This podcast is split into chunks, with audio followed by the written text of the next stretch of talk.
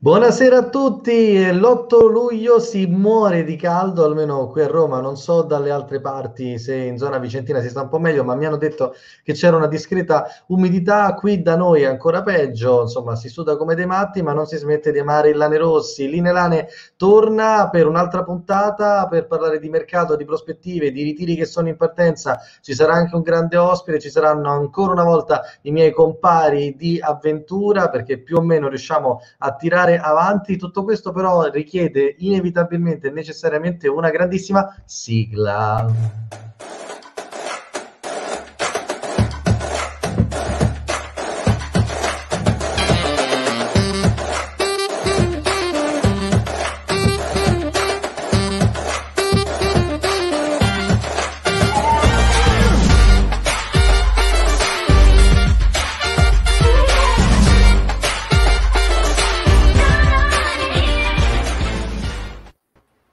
Buonasera, ben ritrovati tutti quanti voi che amate il Vicenza da casa e noi che lo amiamo invece in diretta. Linea Lane, puntata numero 22, ormai mi sono già scordato, sì, Stefano lo dice con, un po' di timidezza.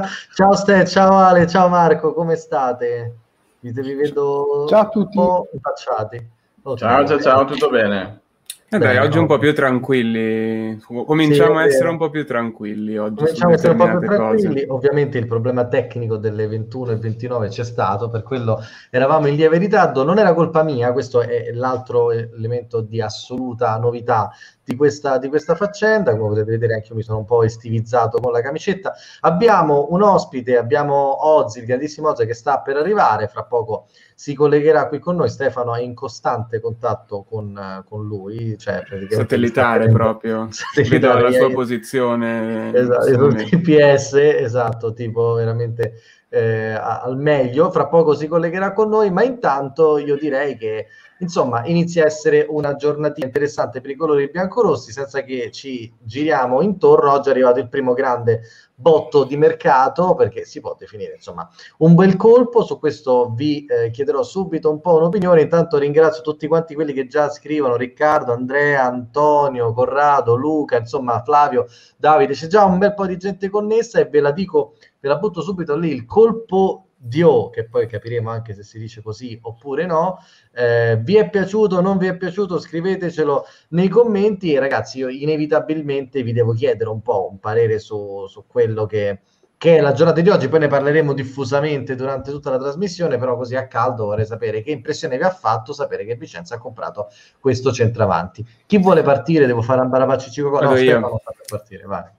Eh, beh, diciamo che alla fine è quello che quando abbiamo cominciato a parlare la prima volta di attaccanti, quando abbiamo fatto il paragone insieme, abbiamo, abbiamo fatto il parallelismo con Paloschi e la Mantia all'inizio. Sì, e Novakovic erano appena uscite le voci, tutti mi sembra che fossimo abbastanza allineati su avere Dio nel, nel primo gradino delle preferenze e io credo che insomma a maggior ragione che è arrivato possiamo essere contenti perché è un giocatore incredibile e penso che le caratteristiche di Dio siano innanzitutto perfette per integrarsi agli altri attaccanti che abbiamo attualmente in rosa, nel senso quelli che dovranno giocare, ossia Lanzafame e Meggiorini e, e, che sia anche, come dire, un attaccante che è molto adatto al modo di interpretare il calcio di Di Carlo, secondo me. Sono Ale. d'accordo, sono d'accordo, secondo me è soprattutto una dichiarazione chiara di intenti, eh, cioè nel momento in cui tu vai a prendere Dio eh, stai dicendo al campionato, al resto dei competitors che eh, il campionato che vuoi fare è un campionato di alta fascia.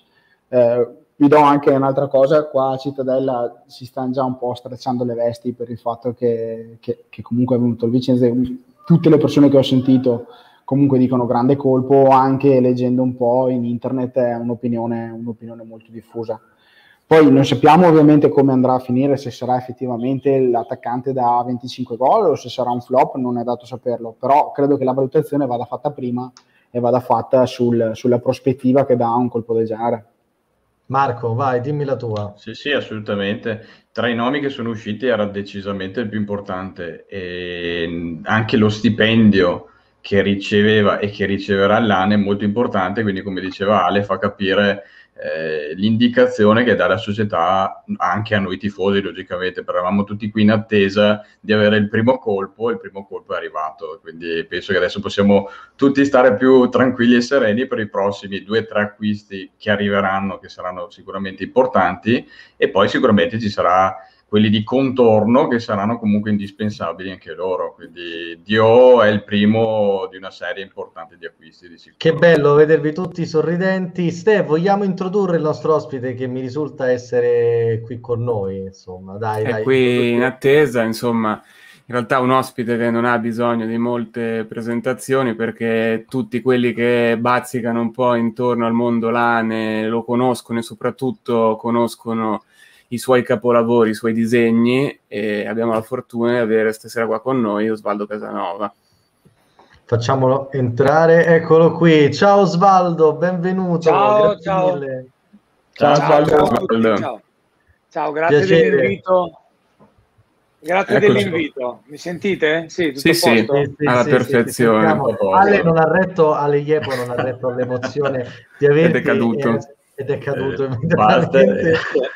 scusate, scusate il ritardo, ma ho dovuto accompagnare a casa una persona sotto il nubifragio che c'è, che c'è qua tranquillo, a Vicenza. Tranquillo. E, persona che saluto, che è un mio collega di fuori controllo che pesa. Grandissimo, lo salutiamo anche noi. Una volta, che, una che volta... in teoria ci, ci sta eccolo seguendo. Qui, eccolo, eccolo qui. Abbiamo... Una volta lo tiriamo dentro, eh, lo diciamo già, eh, lo, sì. lo, tiriamo dentro. Sarà, sarà volevamo, abbozzare, volevamo abbozzare un uh, collegamento doppio dalla macchina, in, uh, dal cellulare in macchina. Eh, sarebbe stato interessante. Eh. Da sotto il diluvio, peraltro. Detto, cioè, da io... sotto il diluvio. Anche una romantica, se vuoi. È vero, è vero. Io ti ringrazio personalmente perché di solito quelli in ritardo sono io, che sono peraltro quello che fa la trasmissione. Quindi su questo mi hai sgravato di, di un peso. Ti ha risolto un problema. Tre, loro tre non, cioè, sono insopportabili quando faccio ritardo. Comunque, eh, io ti chiedo subito, eh, senti, oggi è arrivato Davide Dio, quindi di fatto abbiamo il nostro centravanti titolare. Era anche sì. il primo nome che la società voleva, ma anche che un po' i tifosi volevano. Noi avevamo fatto un po' di, di sondaggi in giro e tra tutti i vari giocatori che erano emersi fuori, Dio e Moncini erano considerati un po' le prime scelte. È arrivato Davide Dio, sei contento? Come lo vedi all'interno del, del sistema di gioco del Vicenza? Ci può dare una bella soddisfazione? Eh, Dio, Dio, e Moncini con le dovute proporzioni, spero, perché insomma mi sembrano due giocatori decisamente diversi. Ma lo vedo, lo, lo vedo bene, perché lo, lo, lo, vedo bene perché comunque è un finalizzatore, è quello che ci, che ci mancava da, da, qualche anno a questa parte e, e all'interno del sistema di gioco del Vicenza eh, lo, lo, vedo comunque bene perché è uno di quei giocatori in cui, cioè, grazie ai quali devi eh, anche plasmare un tipo di gioco. Nel senso, se tu hai Dio, non puoi aspettare che Dio, eh, che in Serie B vale una, una, un, so, un centravanti di primo livello in Serie A, puoi dire adesso adatto Dio a, eh, al mio gioco. Cioè, devi dire, ok, ho Dio e gioco in funzione di un finalizzatore di questo tipo qua. Che poi è stato il problema che ha avuto al Monza Dio, proprio esattamente questo, che è stato costretto a giocare in un modo che non, diciamo, non esaltava le sue caratteristiche. Ecco, ecco, questo è uno degli elementi che è spuntato esatto. fuori oggi nelle chiacchiere che ci sono state. Tutti hanno detto, ma il Dio vero è quello di Pordenone, Cittadella, quello che distruggeva Padella e segnava sul palo senza nessuna responsabilità di grandi, per carità, però faceva quel grandissimo gol nella seconda giornata di campionato, o è quello un po' spaesato che si è visto nella Corte dei Miracoli di Monza. Ecco, Stefano, che si è laureato questa settimana, congratulazioni, ha, di- ha eh, proprio dissertato una tesi sul gioco di Dio in, questo, in quest'anno. Quindi vorrei che ce ne parlassi, perché tra l'altro i professori ti hanno anche fatto un po' di complimenti su questo. No, cosa. vabbè. Eh, diciamo, sono andato a vedermi un po' di cose su Dio per capire diciamo, dove stesse la verità, cioè se veramente ha avuto un'involuzione, se invece, diciamo, mh, c'era qualcosa che non era stato considerato nel, nel suo passaggio al Monza. E quello che si è potuto vedere, soprattutto vedendo i moduli di gioco, vedendo un po' di statistiche, è stata capire che al di là del fatto che qualche partita l'ha giocata anche da esterno, ma non tantissime, però proprio il gioco del Monza è un gioco che è diciamo concentrato nel produrre tanto possesso palla e questo costringe gli attaccanti a scendere molto e avvicinarsi ai centrocampisti per scambiare la palla rapidamente e continuare nel possesso palla, un po' quello che faceva la Spagna contro l'Italia l'altra sera, ecco diciamo che un giocatore con le caratteristiche di Dio, se fatto giocare in questo modo, si perde gran parte del suo potenziale, perché poi, come vedremo tra un po', anche la maggior parte dei gol che ha fatto sia a Cittadella che a Pordenone ha sfruttato le sue caratteristiche fisiche, la velocità, l'essere presente in una determinata zona dell'area dove poteva segnare, quindi molto probabilmente eh, il gioco che farà Di Carlo, secondo me, si avvicinerà di più a quello che faceva il Pordenone o il Cittadella rispetto al gioco del Monza. E proprio per questo motivo, personalmente credo che, che Dio si possa integrare alla perfezione con il nostro gioco. E infatti vedo che ci sono già anche dei commenti che riguardano questo. Dio, dice Luca, buon primo colpo, però il suo rendimento dipenderà anche dalla posizione che, che, avrà in campo. Poi c'è Antonio che chiede un disegno di Oz su Dio in diretta, così direttamente. Vogliamo sfruttare sempre male. Poi appunto, dice, quando si parla di lane sempre presenti. Questa è una gran cosa. Ale intanto è di nuovo caduto. Eh, vai bene. E vai bene, sì, oggi, oggi, è così. È oggi, oggi, è un po' così, dai. Dal Monte Dio Giacomelli un'altra alternativa per partite di rimessa. Ma oddio, Dio non è proprio un centravanti solo per le partite di rimessa, un centravanti che comunque tiene alta no. la squadra, fa movimento dietro le linee, anzi tiene bassa, tiene molto bassa la difesa avversaria, secondo me. Che ne pensate da questo punto di vista, a livello proprio di, di tatticherie? Che tipo di modulo, appunto, collegandomi a quello che ha detto Ste, è più adatto a un gioco che si basa su veloci verticalizzazioni per lui oppure magari un po' più manovriero e sulle fasce magari? Osvaldo, dimmi tu, dai, partiamo, partiamo, partiamo da secondo, te. Secondo me lui potrebbe rendere benissimo con gente tecnica dietro, nel senso che eh, è un attaccante che eh, pur essendo fisicamente abbastanza, abbastanza, possente, è uno vedi che, esatto, che attacca gli spazi. Adesso questo qua, vabbè, è il terzo gol con Cosenza, è l'unico gol che ha fatto a Monza, che eh, non, non, fa molto testo. Però è un attaccante che aggredisce gli spazi, quindi avere qualcuno che gli dà il filtrante ultimo, che gli dà l'ultimo passaggio, secondo me diventa deleterio. E noi questi giocatori in rosa in questo momento ce li abbiamo perché abbiamo una, un, un, attaccante come Meggiorini che può fare anche il suggeritore, abbiamo Lanzafame che può fare il suggeritore, abbiamo Giacomelli e, e, e Dalmonte che sono due molto tecnici. Quindi secondo me è il giocatore giusto da abbinare agli altri che abbiamo in, che abbiamo in rosa. Da questo dal punto di vista tattico, ecco. Ale, tu che ne pensi invece, visto che Stefano ha fatto appunto la sua tesi di laurea su questo, però tu invece che insomma, io, io poi sono molto cittadella l'hai visto crescere, quindi di conseguenza Dai, no, non ti rispondo come vorrei perché poi ci chiudono lo stream per, per ma no, ma fallo che, fallo che, diamo un po' di pepe alla serata. Fallo in privato me ne dicono di tutti i colori. Vai Ale dici un po', un po di, di, di, di, come la vedi tu sono molto, d'accordo, sono molto d'accordo con Osvaldo è il tipo di giocatore che va servito comunque in profondità negli spazi eh, Bene, questo è tutto. Ha detto tutto, benissimo. Ha, detto eh, ha messo il punto. Io ci ho fatto una tesi di laurea, invece Ale vedi, ha fatto un bacio perugina. E eh, vedi, Ste, hai fatto una tesi lunga che bastava due, due parole. Era, hai capito? Era detto Secondo me ha servito in profondità. Un biscotto della fortuna. Esatto, tra l'altro comunque il, um, l'ultimo anno è stato un po' anche, era i primi sei mesi che ha fatto Dio a Pordenone sono stati eh, dal punto di vista realizzativo in proporzioni migliori perché parliamo di un giocatore che ha fatto 18 presenze e 10 reti.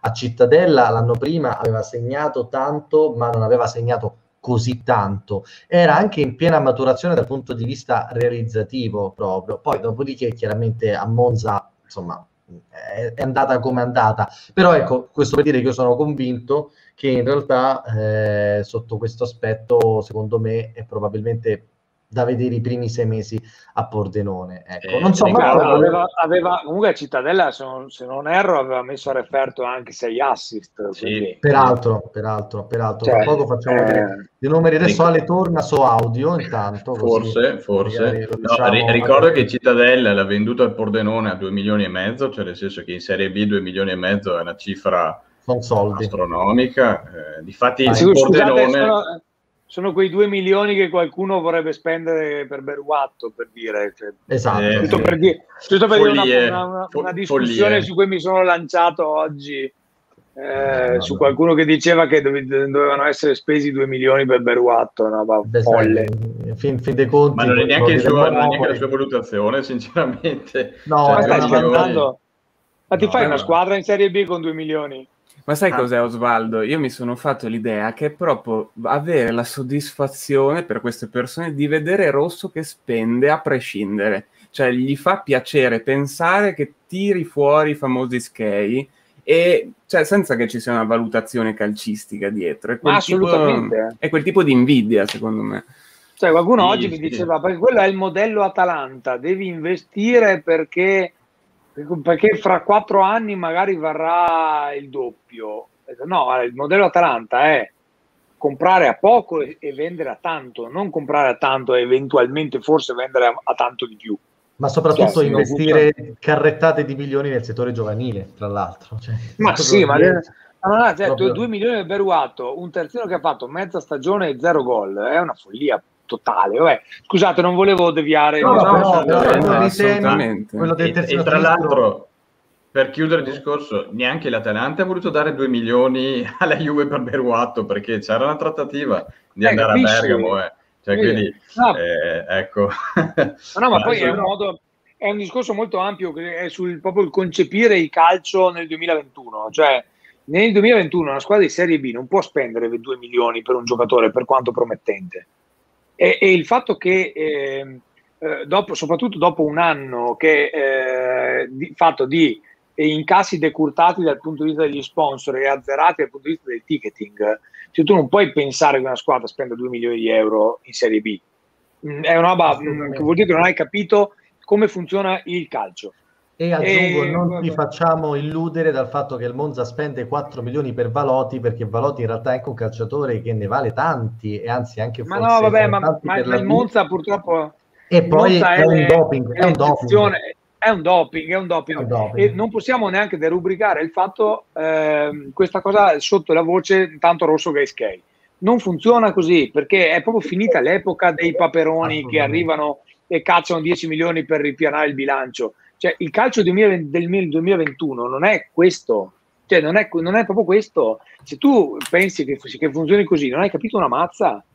Cioè, è proprio un, è, è proprio, devi cambiare la logica. L'Atalanta insegna che una società si deve automantenere. Questo insegna l'Atalanta, non, non insegna a vendere tanti soldi, pochi soldi, insegna, insegna che si deve automantenere. Hanno venduto Kulusevski a una, quantità, una quantità di soldi spropositata senza averlo mai fatto giocare in, in prima squadra. Ma anche quell'altro, anche Diallo, adesso mi sfugge il nome. Anche Diallo, eh, o, o i, i Bagnets. Esatto. I Bagnets. Sì, esatto. Bagnets esatto. alla Dalla, cioè, questo, dalla primavera. Questo è, eh. questo è il vero insegnamento del... un lavoro di scouting importante che anche il Vicenza ha avviato, ad esempio, prendendo la figura di Vallone, esatto. di cui si è parlato molto poco, ma che secondo me potrebbe avere sicuramente un'importanza. Intanto Ale, ci senti? Ti vediamo... Anzi, non sì, sì, sì, io ho... Allora, vi ho privato della, della, visione del, del, no, è, del mio meraviglioso faccia, ma porterete pazienza. Vai, esatto. allora, dici un po', dici un po', insomma, la tua analisi eh, dopo appunto la frase che hai detto prima di cadere, hai detto Dio è adatto al nostro comparto offensivo. Dacci un po' di spiegazione a riguardo. Ecco. Sì, stavo dicendo che sono molto d'accordo con Osvaldo sul fatto che vada servito nello spazio dietro la linea difensiva avversaria. Lui è uno che ha delle proprie doti fisiche del duello eh, diretto, anche spalla contro spalla, l'abbiamo visto uh, in tutti questi gol che avete fatto vedere, ma anche ce lo ricordiamo molto bene con Padella, eh, è uno che mh, vince con grande percentuale questi, questi duelli e, e, l'altra cosa è sicuramente un attaccante che non ha paura di tirare. Eh, tira molti, molto mh, perché quest'anno Nissan abbia fatto 2,3 tiri a partita che sono più del doppio del, dell'attaccante che ha tirato di più uh, del Vicenza, che mi sembra sia uh, Meggiorini con un tiro Cappelletti, a partita. probabilmente. Esatto. Anche potrebbe essere, potrebbe essere, sì. potrebbe essere, anzi guarda, te lo dico subito, eh, che ha fatto più tiri in porta, è, sì, Me- Meggiorini 0,86 tiri in porta a partita. E lui ne fa quasi 2-3, quindi è uno che si fida molto del suo, e ha molta, molta fiducia nel fatto di poter andare in porta e non ha paura tira anche ti, mando, bene, ti, metto, ti metto, proprio queste, queste stats che abbiamo rilevato dove questo che tu dicevi insomma si vede. La vedi no Ale? Proprio tiri 2.3 eh, non ci mette un po' a caricarsi io sono ancora ai gol ti dico la verità per cui adesso arriva, una cosa tu continua a parlare e poi esatto, vedrai tanto, le, tanto le cagate le dico uguali conoscenza le, le, grafiche non è che dico cose più intelligenti con le grafiche eh. sempre... Senti, un altro dato interessante che viene da Dio e che si vede appunto nella grafica in sovraimpressione è i passaggi chiave. Parliamo di un giocatore che ha fatto 0,80 passaggi chiave quest'anno. È perché nel Monza giocava più a venirsi prendere palla a centrocampo o è per qualche altro motivo? Perché comunque per un attaccante è un dato curioso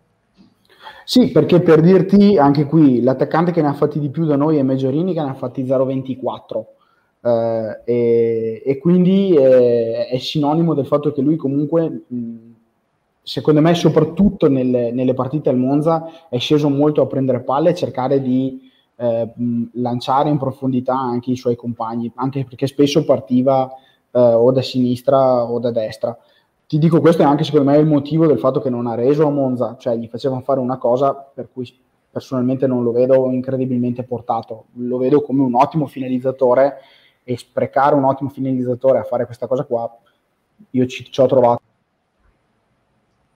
Niente. Non, non sapremo mai cosa ci ha trovato Ale.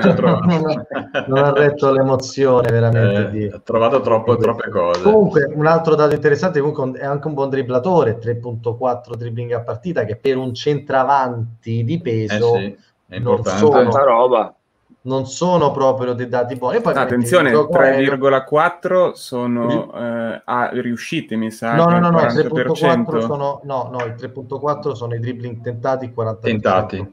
sono i riusciti. Che okay, comunque, okay. Cioè, nel senso, è comunque una buona percentuale se la rapportiamo agli altri giocatori del Vicenza. Intanto Ale eh, è, tornato, è, quasi, è, quasi, uno su due riuscito perché il 40% su 3 dribbling, 4 è importante, cioè non è Consideriamo che i nostri esterni hanno più o meno una percentuale di poco sopra il 40%, se non sbaglio, e sono eh. di fatto i migliori dribblatori in rosa. Giacomelli un po' meno, ecco, a livello di, di realizzazione di dribbling. E poi infine duelli aerei, che sono un'altra stata abbastanza importante per uno che comunque di fatto tiene alta la squadra, che quindi ha il compito di, di fatto di andarsi a giocare tutti i palloni che gli arrivano anche dalla difesa. Ale, sei d'accordo su questo? Sì, sì, sì, senza dubbio, senza dubbio. Pur non considero il, il, colpo di testa la sua dote migliore. Cioè io lo vedo veramente molto uno che può prendere la palla, puntare in velocità al suo diretto avversario e cercare di, eh, di passarlo, piuttosto che uno a cui lanciare la palla lunga e fargli fare il colpo di testa o la sponda.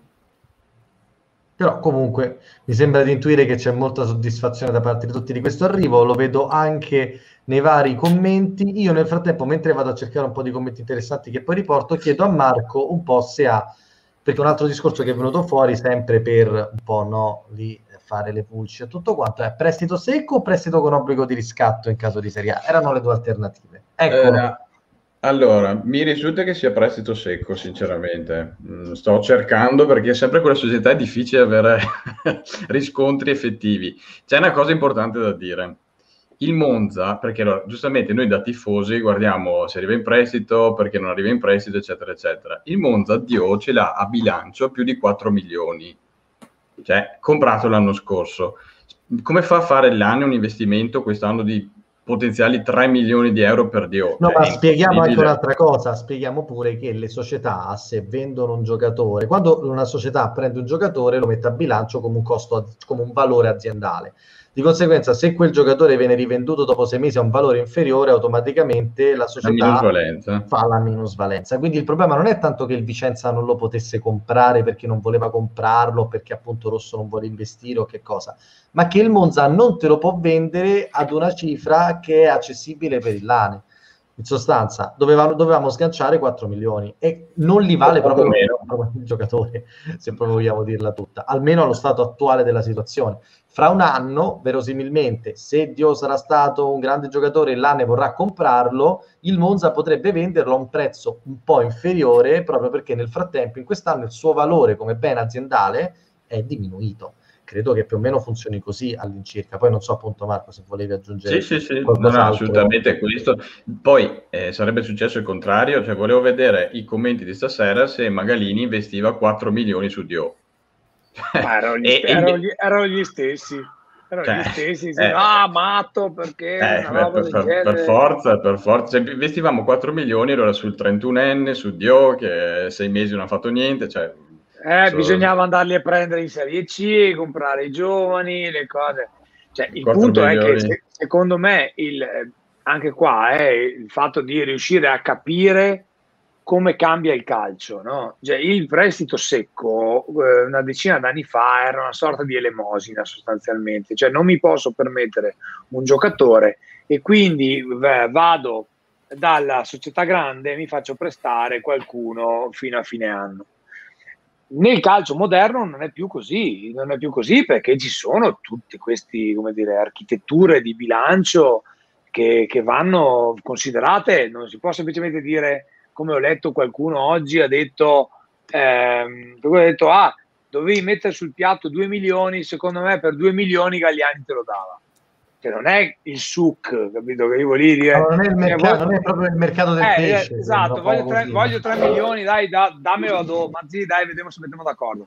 No, non funziona così. Cioè, se una, una, società, come avete detto voi perfettamente, in maniera molto più tecnica di come, di come lo saprei dire io, che a gennaio ha cacciato 3 milioni e mezzo per Dio, non te lo può dare a settembre a 2 milioni, cioè è un suicidio. Se fai una minusvalenza da, da, da spararsi, cioè, il fatto che poi, che è la cosa che non riesci a, fa- a, inculcare nella testa di queste persone, il fatto che il proprietario, o, me- o meglio, il proprietario, il, l'azionista di maggioranza di una società abbia una quantità di soldi come patrimonio personale, non vuol dire che la società possa buttare i soldi nel cesso.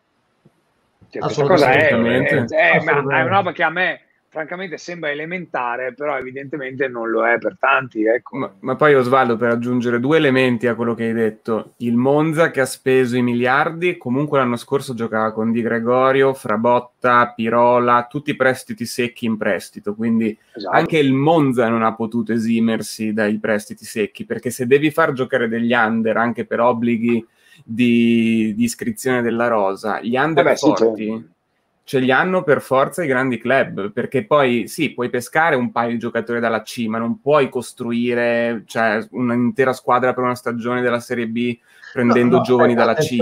Lo puoi no, teorica, teori, teoricamente lo puoi, lo puoi fare. Secondo me è rischioso. No, lo puoi Molto... fare, però devi essere cittadella, cioè devi sì. avere quel modulo lì. Tra l'altro ci sta un, un ingaggiante questo messaggio di Mariano, proprio perché nel senso scriveteci quello che pensate perché ci piace dibatterne. Dice l'errore è il famoso acquisto di Forte dell'anno eh, scorso vabbè. per un milione. Dio è di passaggio, beh, però ti ripeto, non è detto che sia di passaggio. Intanto vediamo come va quest'anno. Dal Monte, quando è arrivato, costava 700.000 euro il riscatto, tutti a dire non verranno mai investiti, in realtà adesso Dal Monte è un giocatore del Vicenza con un contratto triennale fino al 2024. C'era un diritto Inve- di riscatto. Investendone pure meno, tra l'altro. Probabilmente l'obbligo di riscatto, io immagino, poi non è che ho la palla di vetro, non ci sarà in questa operazione perché probabilmente non si è d'accordo sulle cifre adesso da mettere. Magari fra un anno le parti si potranno rivedere e parlarne diversamente. Non lo possiamo sapere se tra nove mesi il Vicenza acquisterà e ritornerà al Monza.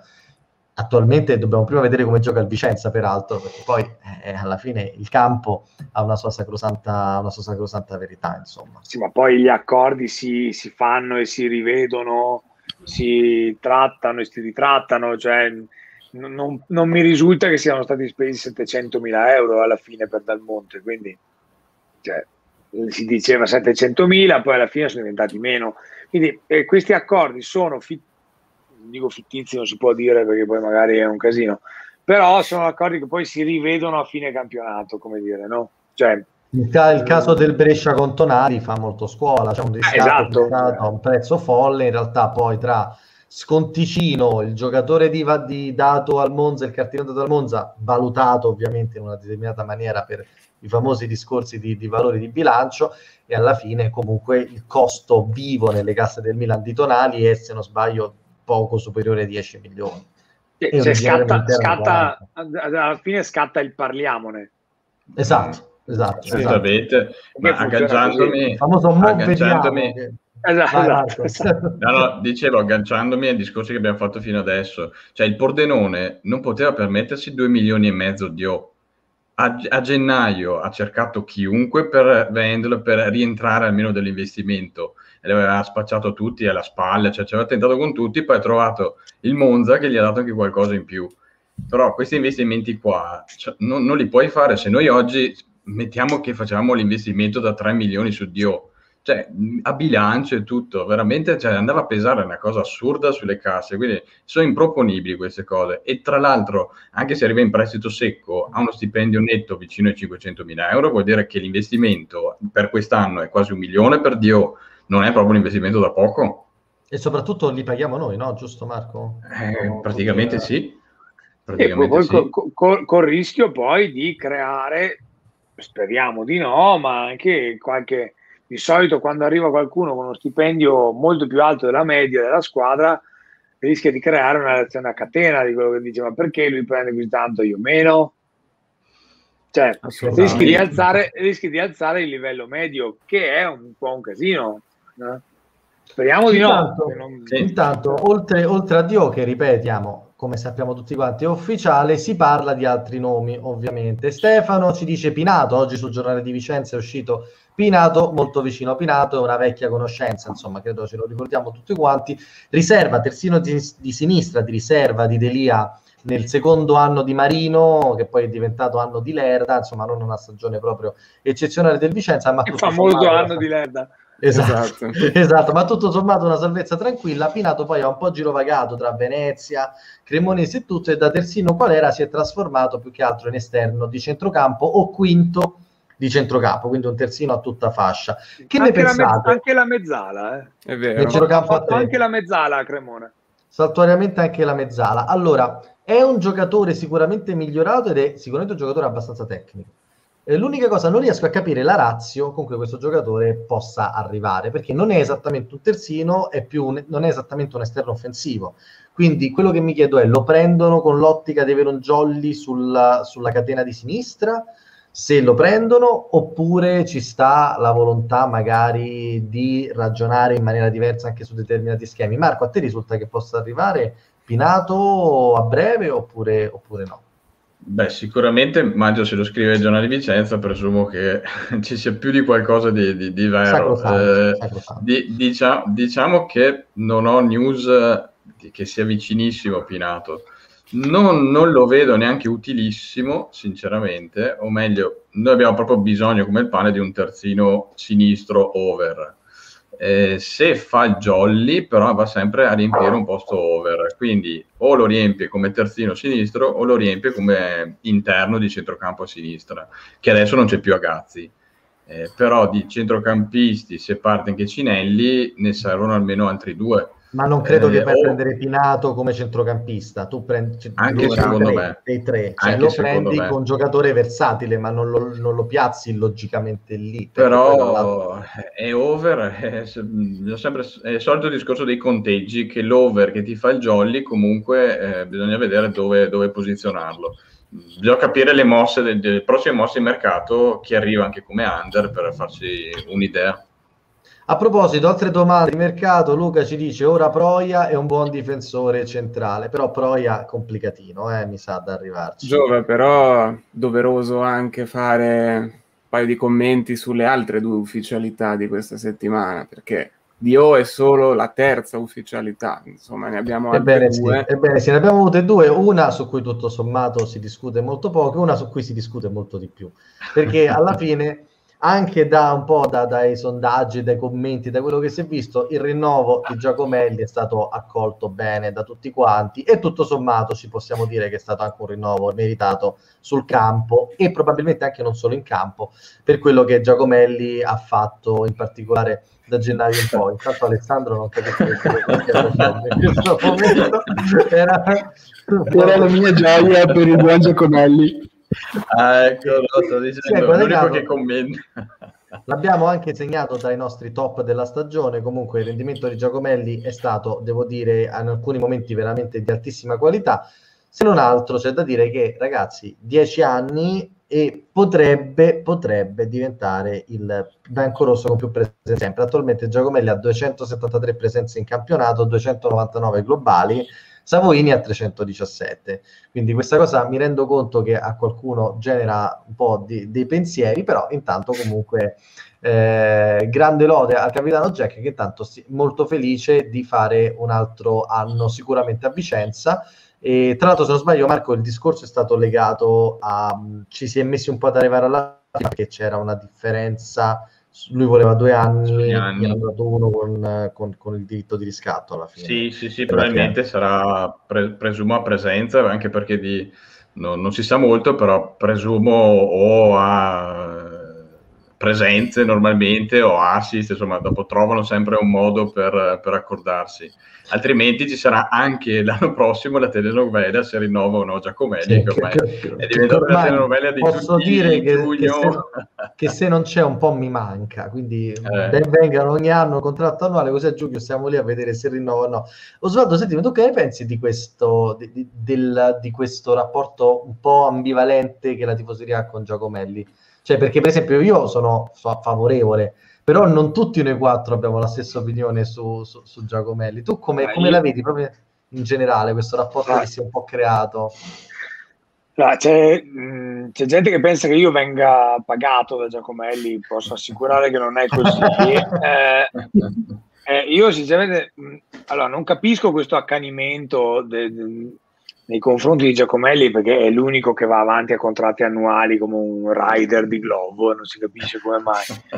e, e... bicicletta, però corre sulla faccia. Sì, cioè, è, un, è, uno che di, di fatto ne, negli anni, ci sono stati anni in cui abbiamo, era l'unico che sapeva stoppare un pallone. E questo è un dato di fatto.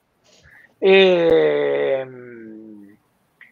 Eppure non solo non è mai stato apprezzato in toto, ma addirittura è stato eh, attaccato no? con delle cose che secondo me sono fo- folli, francamente, perché fossi una tifoseria che negli anni ha visto passare Zidane e, e Mbappé, dici vabbè, oh, siamo abituati bene, c'è Giacomelli e quello che è. Cioè, ha pure sta roba di Verona, porca puttana, avete rotto i coglioni, cioè, non so, so come dirvelo. Cioè, cioè, allora, stiamo parlando di, parliamo di questa cosa di Verona, cioè, stiamo parlando di un attaccante, un attaccante che arriva davanti alla porta e tira in porta. Cioè, questo è stato il suo peccato, ok? E invece di darla a uno messo meglio di lui, che però la gente si dimentica che era Signori, cioè uno che ha due tombini al posto dei piedi No, dai, signori avesse... lo segnava. No, signori lo segnava. Quello, no, lo segnava, è tutto, da, è tutto da vedere. Se, se, se, signore, se signori l'avesse tirata in tribuna, cosa assolutamente probabile, colpa di Giacomelli, saremmo stati qua a dire che era uno Questo che non aveva i coglioni per non tirare sì, in sì. Questo è verissimo. Okay? Benissimo. Quindi, a casa mia, un attaccante da lì tira in porta. Punto. Fine e stop. Per me. Dopodiché, eh, sul, eh, sul, piatto della bilancia abbiamo questo potenziale errore, ok? Sull'altro piatto della bilancia abbiamo un giocatore che ha fatto i due gol andata e ritorno che ti hanno salvato dalla Serie C. E il primo anno di Rosso è entrato, se non sbaglio, voi appassionati di statistiche mi correggerete, 50, nel 54% delle azioni da gol del Vicenza, fra gol e assist eh, è quello che ha segnato il primo gol e l'ultimo gol delle ultime quattro stagioni. sempre lui. Eh, è quello che quando siamo retrocessi a Cittadella, la partita successiva con lo Spezia, mezza squadra si è fatta di nebbia e lui era lì a prendersi gli insulti di tutti, dall'inizio alla fine. È quello che ci ha messo la faccia quando stavamo fallendo. Era quello che pagava, pagava, detto dai giocatori, pagava i ragazzini più giovani. Gli permetteva di tirare avanti quando questi non prendevano lo stipendio. Okay. È uno che a detta stessa del suo procuratore, mi è arrivato voce, non dico da chi, però eh, fidatevi, è abbastanza affidabile. Ma hai detto che è eh, procuratore, hai detto adesso. No, no, no, no, sì, ma no ma non, eh, non, lo conosco, no, cioè, non lo conosco io di persona. Relata refero. Mi okay. è stato detto da eh, qualcuno che ha parlato con il suo procuratore che lo detesta perché lui non accetta nessuna trattativa. Cioè, la sua trattativa col Vicenza è io resto qua, ditemi, datemi quello che volete. Eh, no. Tre quarti delle trattative tre quarti delle trattative per andarsene da Vicenza sono state troncate sul nascere. Io su okay. questo mi ricordo che tra l'altro l'anno poi c'era Ale che voleva dire una cosa, mi ricordo... Stai parlando di Avellino? Due cose, allora la famosa Avellino su cui Giacomelli quest'anno ha avuto modo di chiarirsi in conferenza stampa, poi sapete sempre che nei meandri dei di calciomercato ognuno ha la sua visione, ma Giacomelli quest'anno in conferenza stampa ha sempre detto guardate, anzi per tornare in una conferenza stampa del 2021 su un episodio dell'estate del 2017 che onestamente doverci ritornare sopra non c'è bisogno. Vogliamo, vogliamo, renderci conto di quanto la gente caga il cazzo a sto ragazzo? Cioè, vuol dire che deve, nel 2021 ma, ma oltre deve dire no, nel 2017 ma, io in realtà... Guarda, io ti dirò di più, ti dirò un'altra cosa, più che 2017 Avellino, che tra l'altro dal mio punto di vista ci poteva anche stare che lui decidesse di rimanere in serie, cioè nel senso ad andare da un'altra squadra, tutto sommato, ehm, eravamo appena retrocessi ci sta il fatto che subito dopo il fallimento lui, e l'ho letto in un'intervista in questi giorni eh, di quei tempi, lui è andato in società a dire io ho ricevuto, eh, anzi no scusate, era proprio mh, lì sia il 2017 che l'estate dopo, ha detto io ho ricevuto diverse altre proposte ma io voglio rimanere qua. Ora si possono addossare sicuramente gli errori tecnici in campo e quant'altro, ma sull'attaccamento alla maglia onestamente mi sento veramente di non poter dire niente. No, no ma stiamo parlando poi, tra eh. l'altro, eh. di, una, di, una, proprietà che se, siccome purtroppo il tifoso di calcio medio ha, ha la memoria molto corta, no? E non ci, ci, ricordiamo che stiamo parlando di una proprietà che vendeva chiunque pur di tirare su 20 euro. Quindi non si capisce perché gli altri sono stati venduti, Giacomelli invece voleva andarsene. Poi sì, Giacomelli sì. rimane Giacomelli rimane 8 anni, 8 anni, 10 quest'anno, 10 anni nella stessa squadra, i giocatori vengono acclamati come bandiere, da noi Giacomelli eh, ma non lo voleva nessuno. Cioè, sì, non si capisce anche... che lui, no, no, lui sono... se ne vuole andare sempre, però non lo vuole nessuno. Poi Ale, ah, quell'anno cosa... fa mezzo, ha fatto mezzo campionato, ha fatto solo mezzo campionato. Cioè, che voi che siete molto più giovani di me, forse ve lo ricordate, sicuramente ve lo ricordate, eh, eh, Sgrigna ha fatto tre campionati in cui a gennaio chiudeva la porta, non lo vedevi più. Ed era trattato qua scorsa, proprio, che sembrava Platini. poi tra l'altro Sgrigna settimana scorsa proprio l'abbiamo, l'abbiamo avuto con noi e ci ha proprio in realtà raccontato che anche lui comunque ha subito un po' il tipo di rapporto che Giacomelli sta subendo adesso di, di amore e odio che poi alla fine sì, dopo il ritiro è sempre grande amore perché all'epoca si raccontava che Sgrigna fosse lo spacca spogliatoio e, e figlioccio di Maran, che avesse fatto mandare via dei giocatori perché era il figlioccio di Maran. No? Eh, e, l'ha raccontato l'anno scorso non beh, sembrava proprio ma che no. scherzando dai, dai insomma dai beh, ci ha fatto capire che non è che è andato tanto volentieri a Torino eh, che l'hanno imbarcato praticamente ma tutti sono stati imbarcati ma tutti sono stati imbarcati sì, sono stati imbarcati lo sapevamo. Ale, eh, Ale cosa volevi dire? Che non ti vediamo e non riusciamo a capire se vuoi No, io, io, volevo dire che anch'io sono giacomelliano, quindi Osvaldo sono più che d'accordo con te.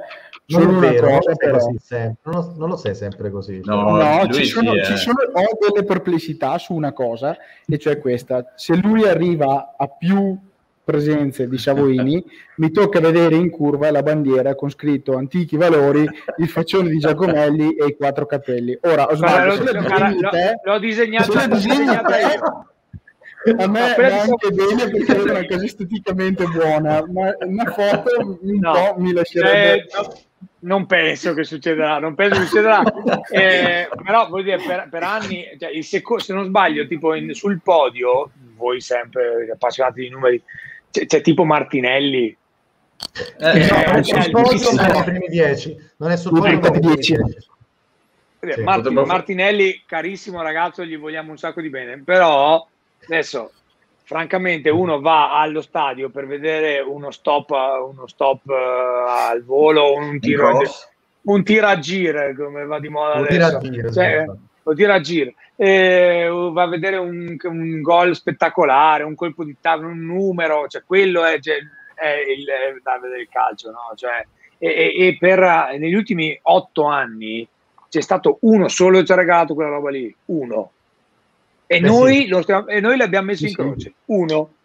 Sì. Samuele, lo gira, gira, belli che abbiamo visto li abbiamo visti fatti, fatti fare tira gira a Vicenza lo fa solo Giacomelli su questo non ci eh. piove. Tra l'altro vedo che tra nei commenti vi state un po' scannando ci stanno Luca e Gino stanno dibattendo sempre sull'errore di Verona eh, quindi sì in effetti ragazzi comunque Verona sono passati anche cinque anni tutto sommato adesso siamo di nuovo in Serie B quindi poi come, fossimo, poi come se fossimo retrocessi per quella roba lì. Cioè, sì, come se una retrocessione fosse in, in, una, in, una, partita. Cioè, tu sì, retrocedi sì. una partita. Anche se, se, io ripenso a quella partita ho un lieve mancamento, però questo credo sì, che sia una cosa. Abbiamo, ah, abbiamo perdonato Baggio dopo Pasadina, penso che possiamo perdonare Giacomelli esatto, dopo Verona. Davide, Davide dice Sgrigna, Zauli, Giacomelli, che in effetti hanno un trade union di giocatori amati o un eh, po' odiati. Eh? effettivamente anche, anche Zauli, amati da tanti, ma non stracciamoci le vesti se se ne vanno. Ma Giacomelli non se ne vuole andare, lui vorrebbe rimanere qui tutto il tempo, quindi su questo su questo. Intanto, mh, mm, prima di tornare al tema mercato, vai Marco, vuoi aggiungere una cosa? Perché no, no, no, no bella domanda fortuna... No, volevo proprio dire che la fortuna di Jack è su questi rinnovi di un anno, perché allora così lo stimoliamo sempre. Eh, adesso se si riesce a fare rinnovi da sei mesi, vedrai dopo come gioca.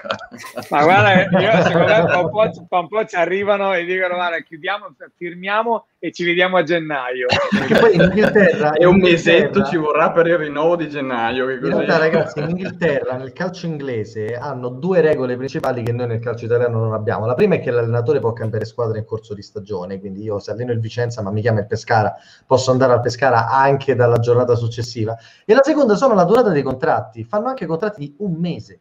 Quindi se il calcio italiano continuerà in questa tendenza di osmotica nei confronti del calcio inglese, arriverà il contratto di Giacomelli partita per partita, praticamente a 38 anni No, è il Jobs una Act, settimana di contrattazione esatto. anche. È una specie di Jobs, Jobs Act, Act applicato al calcio. Contratto a tutele crescenti. Eh, esatto, tutele crescenti, esatto, direttamente a tiri a giri. Eh, c'è una bellissima domanda per Oz, la faccio più tardi però, collegate alle opere appunto che, che Osvaldo sta portando avanti, che sono bellissime anche, ne, ne, ne sono comprato una, una stampa dell'anno della promozione che custodisco molto gelosamente. Volevo un po' tornare però al tema mercato. Allora, Dio è arrivato, Giacomelli ha rinnovato e poi c'è quella che secondo me è la mossa invece, diciamo, comprensibile ma fino a un certo punto che è quella del rinnovo di Davide Bruscagin. No Matteo Bruscagin Matteo. non mi ricordo manco come si chiama. hai pensato a Davide sì, Bianchi. no, non, posso, hai pensato a Davide Bianchi. Quello che, secondo, che allora anche dire No, io mi sono sentito male quando l'ho letto. Stefano può testimoniare che io ho risposto con un io non tifo più Vicenza. Cioè, proprio risposto così, non l'ho presa bene.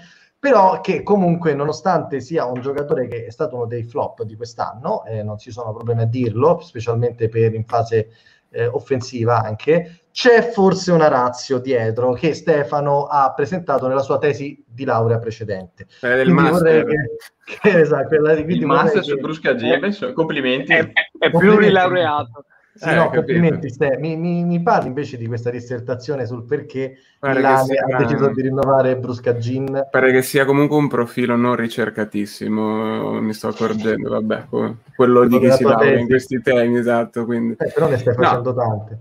La razza è sempre quella che, diciamo, contestualizzata ai discorsi che facevamo prima su Dio. nel senso per lo stesso motivo per cui parlavamo di budget, parlavamo di determinati numeri che sono quelli e non possono essere diversi da quelli, all'interno di un'ottica iperrazionale come quella della gestione di una società, qual è la Nerossi Vicenza, avere un giocatore come Brusca Gin che sicuramente, cioè io almeno voglio rimanere garantista e convinto di questo, lui è consapevole che è stato rinnovato per essere una riserva, molto probabilmente ha uno stipendio molto molto molto accettabile e questo ti lascia ampio margine salariale da impiegare per altri reparti dove magari cercare un giocatore più qualificato è, è più fondamentale. Oltretutto poi sappiamo quanto in realtà Mimmo abbia grande stima di Brusca Gin, quindi da questo punto di vista qui non ci stupisce che abbia scelto lui come tra tutti quelli in scadenza, che abbia preferito un Brusca Gin a un Barlocco. Se io penso a Di Carlo non mi stupisce questa cosa nel, nel suo modo di, di intendere il calcio. È chiaro che però non può non, questo discorso non si può esimere dal pensare che davanti a Bruscagin ci dovrà essere necessariamente un giocatore in grado di fargli giocare poche partite. Bruscagin è considerato da Di Carlo un giocatore che comunque ti porta a casa la prestazione. Ora io ho grandissime perplessità su questa affermazione, devo dire, però è comunque il parere del nostro allenatore, in quanto capo allenatore che è lui e non io, è giusto che lui decida se tenere appunto Bruscagin in squadra. Teniamo anche presente che oltre al, al, giocatore che dovrebbe arrivare, Marco ci confermi che Di Pardo dovrebbe essere insomma il, il giocatore scelto. In prestito secco. Eh, eh, devo sì, dire che a me la, la gestione perché Di Pardo la Juve non te lo dà neanche con un diritto di riscatto come ha fatto con Beruatto. Ora io personalmente se sono stato estremamente contento della gestione di Giacomelli, di Dio, devo dire che la gestione della fascia destra-bassa mi lascia un po' perplesso perché abbiamo un giovane che è in prestito secco ma che deve dimostrare ancora tutto quanto in B, uno della vecchia guardia che comunque ha, palesi, eh, ha dei palesi limiti tecnici e poi abbiamo un giocatore che secondo me è il più promettente di tutti per quel ruolo ma che ha una condizione fisica che adesso purtroppo è un punto interrogativo e che corrisponde a, a Gerardi, che però attualmente è un under e quindi in ritiro valuteranno se tenerlo o no. E poi c'è Cappelletti che però è considerato prevalentemente un centrale, insomma. Eh, di Pardo arriva perché secondo voi la fascia destra bassa hanno deciso di optare in questo modo, visto che appunto c'è sempre una scelta molto razionale che stanno portando avanti. Non so, Svaldo, tu che ne pensi del, del comparto terzini?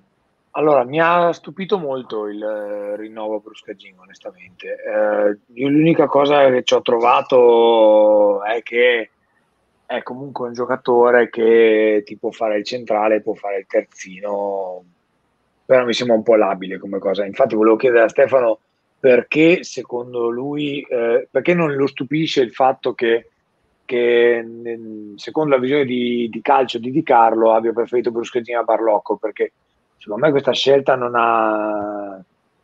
E aggiungo anche la domanda di Massimiliano sì, che dice, ma stando a quanto dice Barlocco allora aveva uno no, stipendio no. milionario? Beh, no, sulla parte sinistra è un po' diverso il discorso, no? Sì, ma, ma, io credo che sia... vogliamo, vogliamo, dire che non ce l'ha nessuno uno stipendio milionario Vicenza. Assolutamente. Cioè, Dio a, parte, a parte Dio adesso. Esatto, ma neanche. No, esatto. Diciamo che il discorso si inserisce, allora vabbè, da un punto di vista tattico io non, non conosco le ragioni che spingono Di Carlo a pensare che Brusca Gin sia migliore di Barlocco. O meglio, lo posso intuire rispetto al fatto che comunque è un giocatore che secondo me da un punto di vista tattico fa il compito che gli richiede lui, che poi dal punto di vista tecnico diciamo non riesca a integrare la prestazione molto spesso mh, sia negativa, soprattutto quando gli è richiesto una prestazione sopra le sue potenzialità, è indubbio. Il discorso qual è? Che secondo me nella fascia destra di quest'anno vogliono replicare esattamente quello che hanno fatto nella fascia sinistra dell'anno scorso ed è il motivo anche per cui era, come dicevamo sempre, giusto Marco, la permanenza di Barlocco era determinata da... La permanenza da, da, di Beruato. Perché? Perché nel momento in cui tu sai che hai un under molto forte, ti puoi accontentare, diciamo, di avere un buon mestierante come terzino come che, che, che, può subentrare. E Quest'anno, secondo me, succederà la cosa opposta, ossia nella fascia destra avremo un buon mestierante o anche solo mestierante, che è Bruscagin come rincalzo, e questo di Pardo che dovrà arrivare a breve come titolare. A sinistra succederà il contrario, molto probabilmente prenderanno uno, un under più giovane da tenere come prima riserva e invece un giocatore un po' più strutturato over che giochi da titolare più forte diciamo, potenzialmente. Mi, sembra, mi sembra di capire che tu Gerardi lo vedi centrale, quindi. No, io, io, potenzialmente lo vedrei terzino, però non lo so se, eh, cioè, dando per scontato che Di Pardo lo danno per fatto, quindi io mi baso su questo. A quel punto avresti tre giocatori per lo stesso eh, ruolo. Destri, eh. Esatto, e quindi... Io credo che su Gerardi il giudizio sia sospeso e non è neanche escluso una sua eventuale cessione in prestito quest'anno. Io credo che ci sono alcuni giocatori su cui c'è un grandissimo punto interrogativo sopra, che sono il, i rientri dai prestiti, i Zappellon di Rossi, Pizzignacco e Ierardi, perché sono tutti e quattro giocatori che determineranno da soli il loro futuro in questo Vicenza oppure un altro anno in prestito. Io aggiungo anche che secondo me loro Beruatto ci tenevano molto a tenerlo quest'anno e anche per quello quando hanno capito l'andazzo Barlocco nel frattempo, giustamente da professionista quale si è accasato alla Virtus Entella perché non è che poi poteva stare a aspettare i comodi del Vicenza, ma secondo me Beruatto non era una cosa che la dirigenza si aspettava, si aspettavano di riuscire a tenerlo. E da quando è arrivato il Pisa con il nuovo direttore sportivo Chiellini a mettersi in mezzo all'operazione, però ormai è un giocatore del Pisa a quanto sembra, allora hanno dovuto rimodulare tutto il discorso e probabilmente il rinnovo di Bruscagini e l'arrivo di Ripardo sono delle conseguenze che sono avvenute successivamente anche all'affair che era avvenuto sulla fascia sinistra. Poi la controprova non l'abbiamo mai, però questa è una deduzione che mi viene un po' in mente da quello che, che potrebbe essere successo. Ecco di, di Pardo è un po' il contentino per Beruato perché Beruato sembrava ormai destinato all'ANE, mm, anche lui sarebbe rimasto ben volentieri. Poi quello che è successo col Pisa, col di- direttore sportivo che praticamente viene dalla Juve, scuola Juve, Chiellini, eh, il, fratello, fratello di Chiellini, cioè. eh, il fratello di Chiellini eh, ha bussato alla porta e quindi è saltato tutto. Quindi l'arrivo di Di Pardo in prestito è un po' per colmare, diciamo, il problema che ormai le avevano promesso la Juve Vicenza Beruatto, solo che eh, è saltata tutta la fascia a sinistra in questo momento, quindi eh, oggi o domani insomma partono per i primi allenamenti solo Cogione e Rossi, e mentre potenzialmente avevano in mente di avere già Beruatto e Barlocco in rosa eh, e lì e lì bisogna metterci le mani. Però sottolineiamo una cosa importante: Barlocco non è che il Vicenza se l'è fatto fregare dalla no, Virtus no. Entella perché la proposta ponderata. che gli aveva fatto è stata una scelta ponderata. Il Vicenza verosimilmente non ha presentato nessuna offerta a Barlocco, il quale a un certo punto il procuratore ha sondato il mercato, anche perché Barlocco è andato alla Virtus Entella in Serie C, non l'ha preso il Lecce in Serie B quindi di conseguenza se erano voci a no, il, probabilmente il Vicenza avrà fatto un'offerta non buona a Barlocco. Io sono non, cre- non, no, non regge no. proprio a livello logico questa costruzione rispetto a come si stava muovendo il Lane da questo punto di vista. Vi faccio una domanda a tutti e tre, anzi quattro, visto che Ale ce l'abbiamo, un po' dimezzato ma lo abbiamo. Eh, poi ci sono anche degli altri nomi che sono stati accostati questa settimana al Vicenza e abbiamo tirato giù qualche numero. E, ehm, che ne pensate di questi giovani invece rientri dai prestiti, chi più conosciuto, chi meno conosciuto, che il Vicenza si porterà in ritiro, appunto Rossi, Zarpellon e Pizzignacco prima di tutto, ma anche appunto lo stesso Girardi che di fatto adesso per noi è Cester e anche Cester, esatto, che però mh, probabilmente rimarrà in rosa, insomma. Osvaldo, non so se Reco... Vai, vai Ale, vai. Finché Rego provo a, dirle, provo a dire la mia. Io ho altissime aspettative su Pizzignacco e Zarpellon. Per, eh, su tutti e due credo che sia la stagione che li farà passare, se va bene, a giocatori di, di, di un'ottima Serie B e se va male, soprattutto, sto parlando soprattutto di Zarpellon, se questa stagione qua non riesce a decollare, eh, credo che si ridimensionino le sue aspettative proprio di carriera, sono sincero. Ed è un ragazzo per cui ho grandi grandi aspettative perché mi piace Anche perché credo che sia in scadenza Zappellon quest'anno tra l'altro se non mi ricordo male a, piace, a me piace molto come gioca trovo che ha un solo difetto e cioè che tendenzialmente non ha mai messo la gamba eh, però credo che sia un difetto di gioventù ehm, perché a livello tecnico lo vedo pronto, preparato e mi dicono che a livello fisico sta facendo un lavoro incredibile e si è ingrossato tantissimo. Basta che non fa come Vatte Putte. Eh, no, sì, stavo per dirlo. Però mi dicono che, mi dicono che, che, che parte carico per il, per, il, per il ritrovo. E Pizzignacco secondo me è un signor portiere. Spero di non sbagliare, comunque è meglio di altri eh, del, tuo, del tuo pupillo grande. Tra l'altro credo che Pizzignacco in, in, proprio durante il ritiro si capirà quale sarà il primo portiere, almeno per l'inizio del campionato, e da lì verranno fatte delle valutazioni perché non è detto che qualora Grandi fosse il secondo, magari Grandi potrebbe anche non accettare di rimanere a fare il secondo a Vicenza dopo che comunque l'ha fatto per tre anni il titolare questa è una valutazione che probabilmente verrà fatta. Osvaldo, tu hai seguito un po' quello che ha fatto il buon Samuel Pizzignacco alla, all'Egnago e quello che hanno fatto Zappellon uh, alla Virtus Verona? Sì, ho seguito questi, due, questi prestiti anche perché era da un po' di tempo che non avevamo qualcuno di buono in prestito in giro, cioè con la prospettiva del ritorno, no? E anch'io ho assolutamente altissime aspettative su, su Pizzignacco perché è veramente forte, secondo me. E cioè, io mi giocherei anche una titolarità di Zarpellon quest'anno. Eh, immagino che... Eh, scusa, ma, scusa, di Pizzignacco, scusate. E penso che all'inizio la cosa verrà giustamente messa giù tipo partite alla pari. Eh, mm-hmm. E sicuramente partiranno alla pari.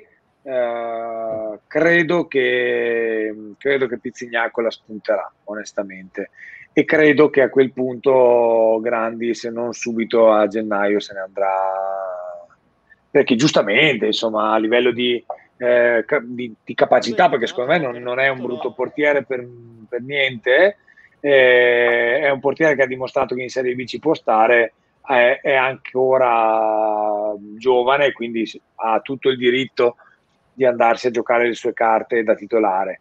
Eh, su Zarpellon io non ho così tante aspettative perché eh, temo che sia già una, una ex grande promessa.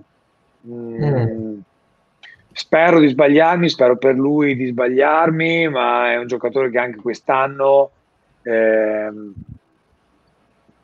ha giocato, è partito bene alla Virtus Verona, poi è calato, poi ha avuto, soliti, ha avuto, i suoi soliti infortuni alla sec- nella seconda metà del campionato e quindi qua c'è un problema grosso, cioè il problema di infortuni su Zarpellone è grosso, cioè, Colella diceva non ha ancora il fisico da calciatore no? all'inizio, mm-hmm. però a questo punto a 22 anni c'è gente che si sta giocando gli europei e quindi se a 22 anni ancora non ha il fisico da calciatore uno è un problema oppure hai il fisico da calciatore ma ti rompi continuamente, questo è un problema. Eh, hai soltanto la soglia del dolore molto bassa, questo è comunque un problema. Cioè, lì c'è un problema e bisogna vedere. Eh, certo, è un giocatore che ha delle potenzialità enormi, tecnicamente buonissimo, eh, però ne abbiamo visti mille passare, insomma, non qua, ne abbiamo visti teoricamente mille passare di tecnicamente molto validi, ma che che poi non, non, riescono a fare quel salto lì. Io mi auguro di venire smentito dal buon Zarpellon, però io diciamo che non ci non, non so se lo terrei in rosa, ecco, anche perché onestamente io devo ancora capire qual è il ruolo in cui Zarpellon si esprime al meglio, cioè se è un trequartista, se è una mezzala creativa, se è anche uno che può fare l'esterno, se non si è ancora capito esattamente l'esterno a 4, l'esterno a 3, cioè cosa, cosa può fare non... È vero, è vero. Intanto il buon, il buon sì. Francesco Guiotto, giornalista vero, ci dice ragazzi 2023 Zarpello ha rinnovato subito prima di andare in prestito alla Virtus Verona. Eh, Ci perso. Esatto. No, la, l'ultima anche, cosa anche è invece eh, pe- ho visto giocare un paio di volte Chester o Chester e mi sembra molto buono, però se non sbaglio quello non è di proprietà, è dell'Inter. Però sembra, sembra, sempre per rimanere nella continuità della grande comunicazione che c'è intorno alla società che sia stato riscattato senza comunicarlo. Cioè, Beh, perché... se, se, è stato riscattato è un affarone, perché quello è veramente buono. Secondo perché... me è buono ed è anche molto maturo. Qualche giorno e... fa il giornale di Vicenza scriveva che Cester eh, insieme a Zarpellon e um, Pizzignacco sarebbero partiti per il ritiro della Rossi, squadra. Anche Rossi. E Rossi, no, no, esatto. quello, no, Rossi, che, sì. no, che patta per il ritiro sì, non so con quale formula. Potrebbe sia... essere Perché lui aveva, un, aveva, aveva, il diritto di, aveva, aveva il diritto di riscatto però lui, eh. attenzione. Sì, sì, sì, sì, sì preso l'anno scorso eh, quello, il diritto di riscatto e in più mi, a me piace molto Tronchin che invece pare andrà in prestito insieme a Fantoni. alla Virtus Verona. Secondo me sono entrambi buoni più Tronchin che Fantoni.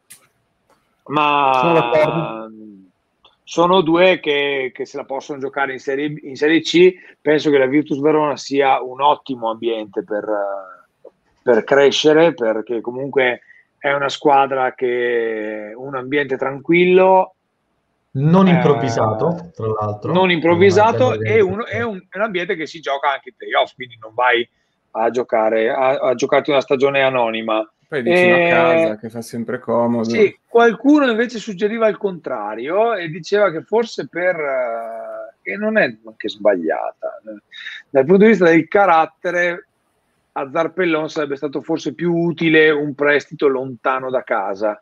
Tipo, tipo la campagna più dura, cioè, mm. sca- cioè ti vai a giocare alla Cavese. alla Cavese, questi posti qua, dove a un certo punto lì ti devi, cioè, è un po' come le prove di, di, di forza dei giovani nelle tribù, no? Cioè, o lì o... Prendono a sberle in campo. Rito, rito di iniziazione. Eh, esatto, esatto, lì o ammazzi il leone o il leone ammazza te. Vedi te, esatto. vedi, vedi te.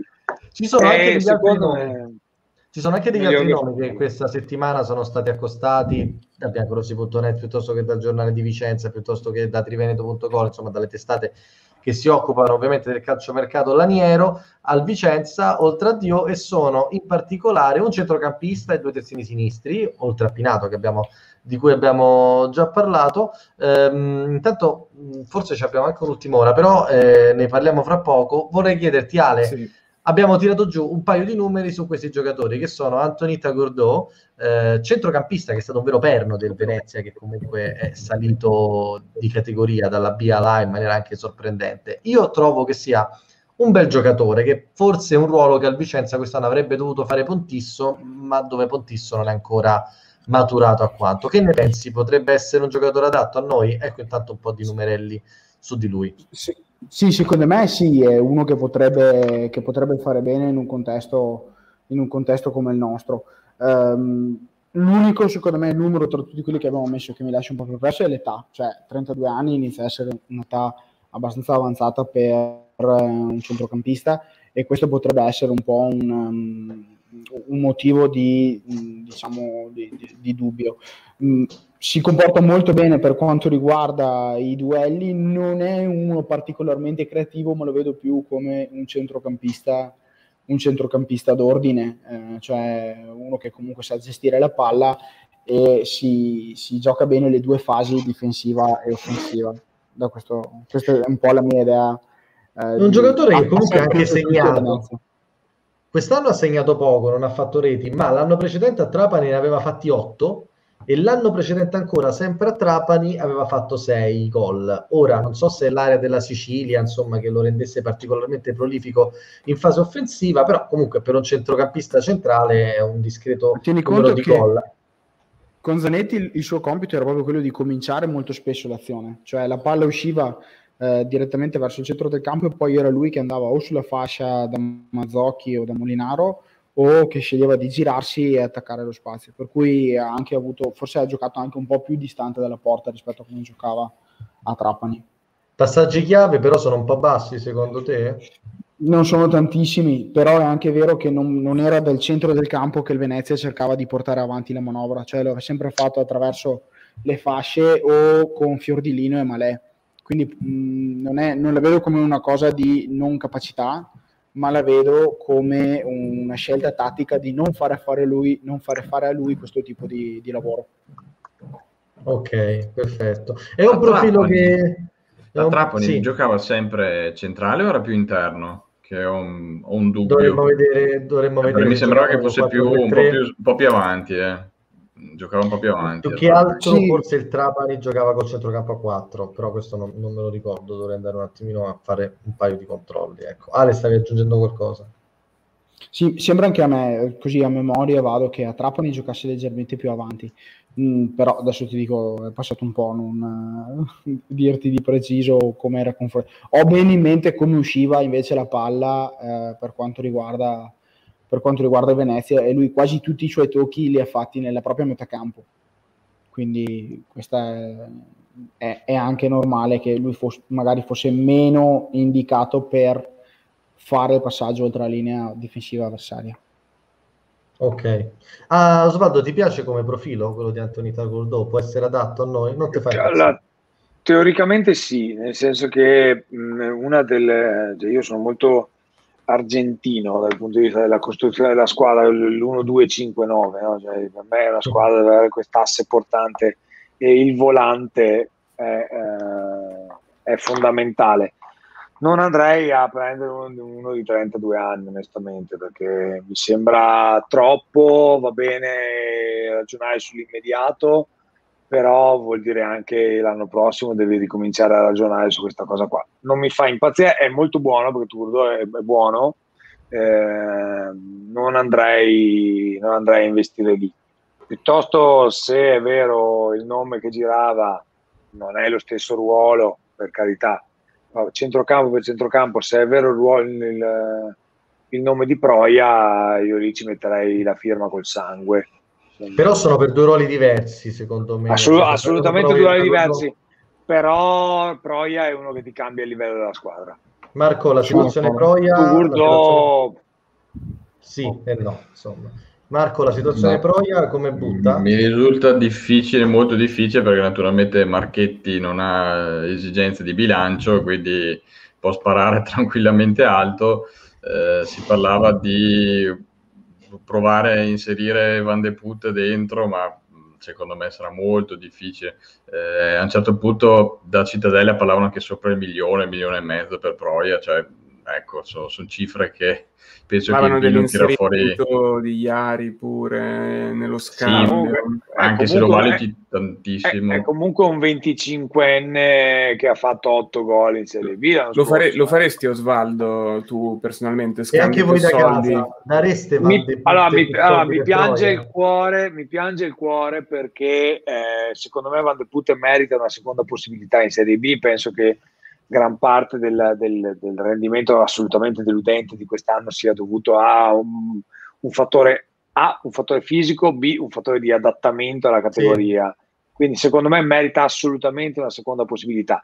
Certo è che esterni alti creativi in rosa ne ho, eh, mezzale che si inseriscono e fanno 8 gol a stagione non ne ho. Quindi bisogna anche ragionare in funzione di quello, no? Cioè, ehm, potrebbe essere anche sacrificabile. Eh, non lo sacrificherei per un 31enne, lo sa- un 25 anni aveva De Put, 24, 20... del 96, quindi 96, 25, 97, quindi sacrifico un, 20, sacrifico un 25enne per un 25enne. Eh, diciamo che si potrebbe fare. Ecco. Io Tanto, qui sono un po' di numeri su Proia che abbiamo recuperato già eh, la volta scorsa. Insomma, giocatore che per essere un centrocampista tira tanto, no? ha le 1,63, comunque anche una buona percentuale sì. in fase di tackle. Insomma, leggici un po' questi dati. Lui è proprio un incursore vero e proprio, un, come, tipologia, come, tipologia, di giocatore, è uno che cerca lo spazio, che, che si inserisce.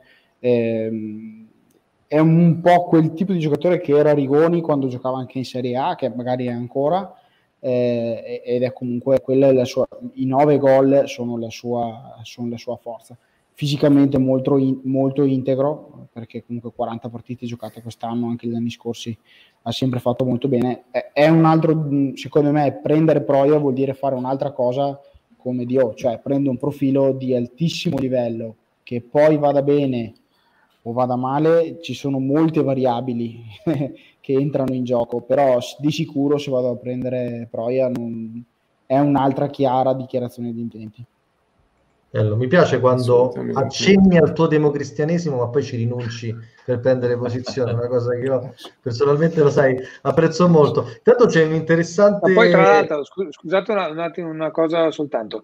Poi è il tipo di giocatore che, eh, che Di Carlo cerca, cioè è quel tipo di giocatore che Di Carlo piace, cioè la mezzala che si inserisce, che è quello che eh, lui vorrebbe tanto far fare a, a Rigoni, che però fisicamente non, non, non, ha, non, ha, più quella gamba lì. L'unico era da Riva che lo faceva quest'anno. Lo faceva da Riva, l'anno scorso lo faceva Cinelli, cioè il, il, il centrocampista che si inserisce e va al tiro, no? che ti fa quei...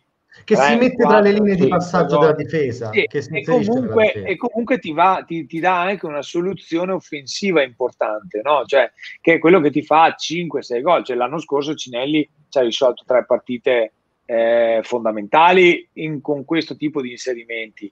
L'ha fatto Pontisso a, a, Bolzano, l'ha fatto Cinelli a Trieste, l'ha fatto Cinelli col Carpi, cioè il centrocampista che, che va a concludere e che ti risolve anche la partita.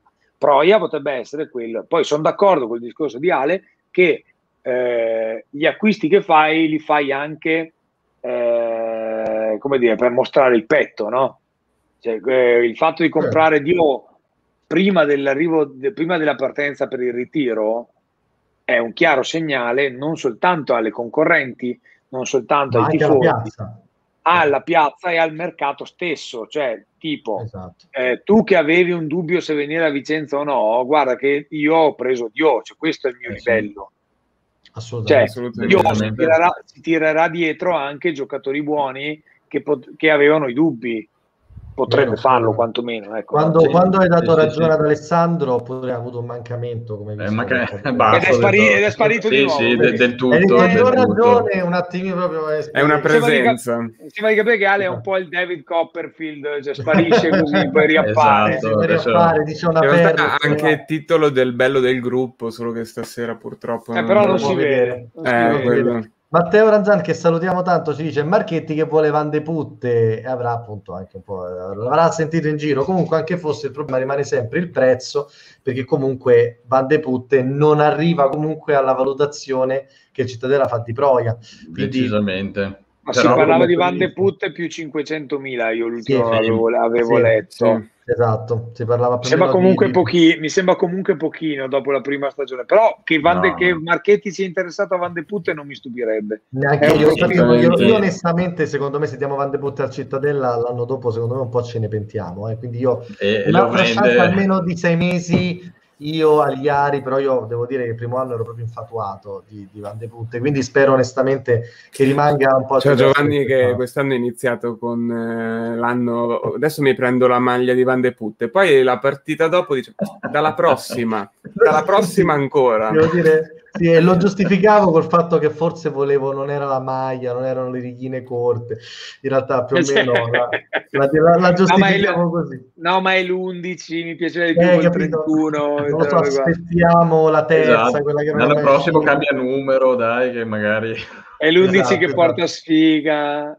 Comunque, ragazzi, veramente tantissimi messaggi stasera, vi siete scatenati, c'è tanta voglia Restando... di Vai, Scusa Marco. Giovanni, restando su Pro, è comunque evidente che stiamo cercando quel tipo di giocatori perché anche in Serie C c'è D'Angelo dell'Avellino che siamo molto interessati, che comunque ha fatto un bel campionato ed è sempre su quel molto tipo di giocatore. E... Io, io, non so chi sia, cioè, onestamente dico non so chi sia. Però non lo vorresti uno che si chiama Sonny, Sonny. D'Angelo a centrocampo della tua Guarda, io, io, io, io, lo vorrei solo perché non vorrei offenderlo, perché secondo me Sonny D'Angelo mette una testa di cavallo dentro al letto. Però... Esatto, proprio quello. proprio quello. No, guarda, se mi dite qualcosa di Sonny D'Angelo... Eh... Adesso sto andando a recuperare, sto andando a recuperare recuperare appunto i nostri dati su, sul buon È uno, è uno da, da, quei bravi ragazzi, Sonny D'Angelo. Cioè, esatto, lui, Gio Pesci...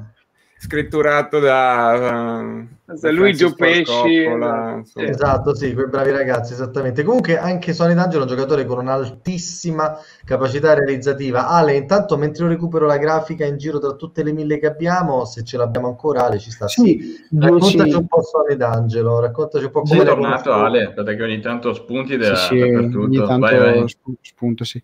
10 gol un assist per lui soprattutto anche lui un centrocampista di inserimento in maniera particolare, meno dotato dal punto di vista del tackle rispetto a Proia. Il discorso diverso eh, è che questo non è un giocatore testato in Serie B, mentre Proia esatto. è un giocatore che sai cosa aspettarti da, da Proia, da, Sony D'Angelo, non sai cosa aspettarti.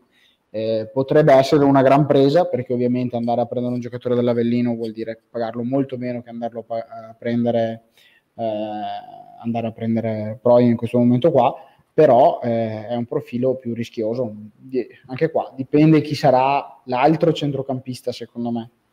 È un altro, giocatore che, un altro giocatore che appunto ha 10 gol, un assist, 0-2 passaggi chiave, ma giustamente è un, è un, un cursore, quindi non ha nel discorso manovriero sì. il suo punto forte, però ha 1,36 tiri a partita, che per un centrocampista non è poco, molto, e 2,6 tackle eh, perché per un incursore non è poco neanche questo, con la metà proprio dei, dei, dei gol, insomma la metà dei tackle riusciti. Qui eh, insomma un po' di, di dati, passaggi chiave qui abbiamo preso quella con, con, l'errorino, però comunque questi sono un po' i dati che ci stanno sul buon Sonny D'Angelo, che comunque lo vorrei vedere solo per ricordarmi un po' di James Caan nel padrino, perché ovviamente il suo soprannome è palesemente ricollegato insomma a, a quello. Altri sì. nomi che sono stati eh, accostati al, all'ANE, non so se Marco voleva aggiungere, se no eh, io vorrei andare con i due terzini sinistri del Pescara che ci sono stati accostati. Sì.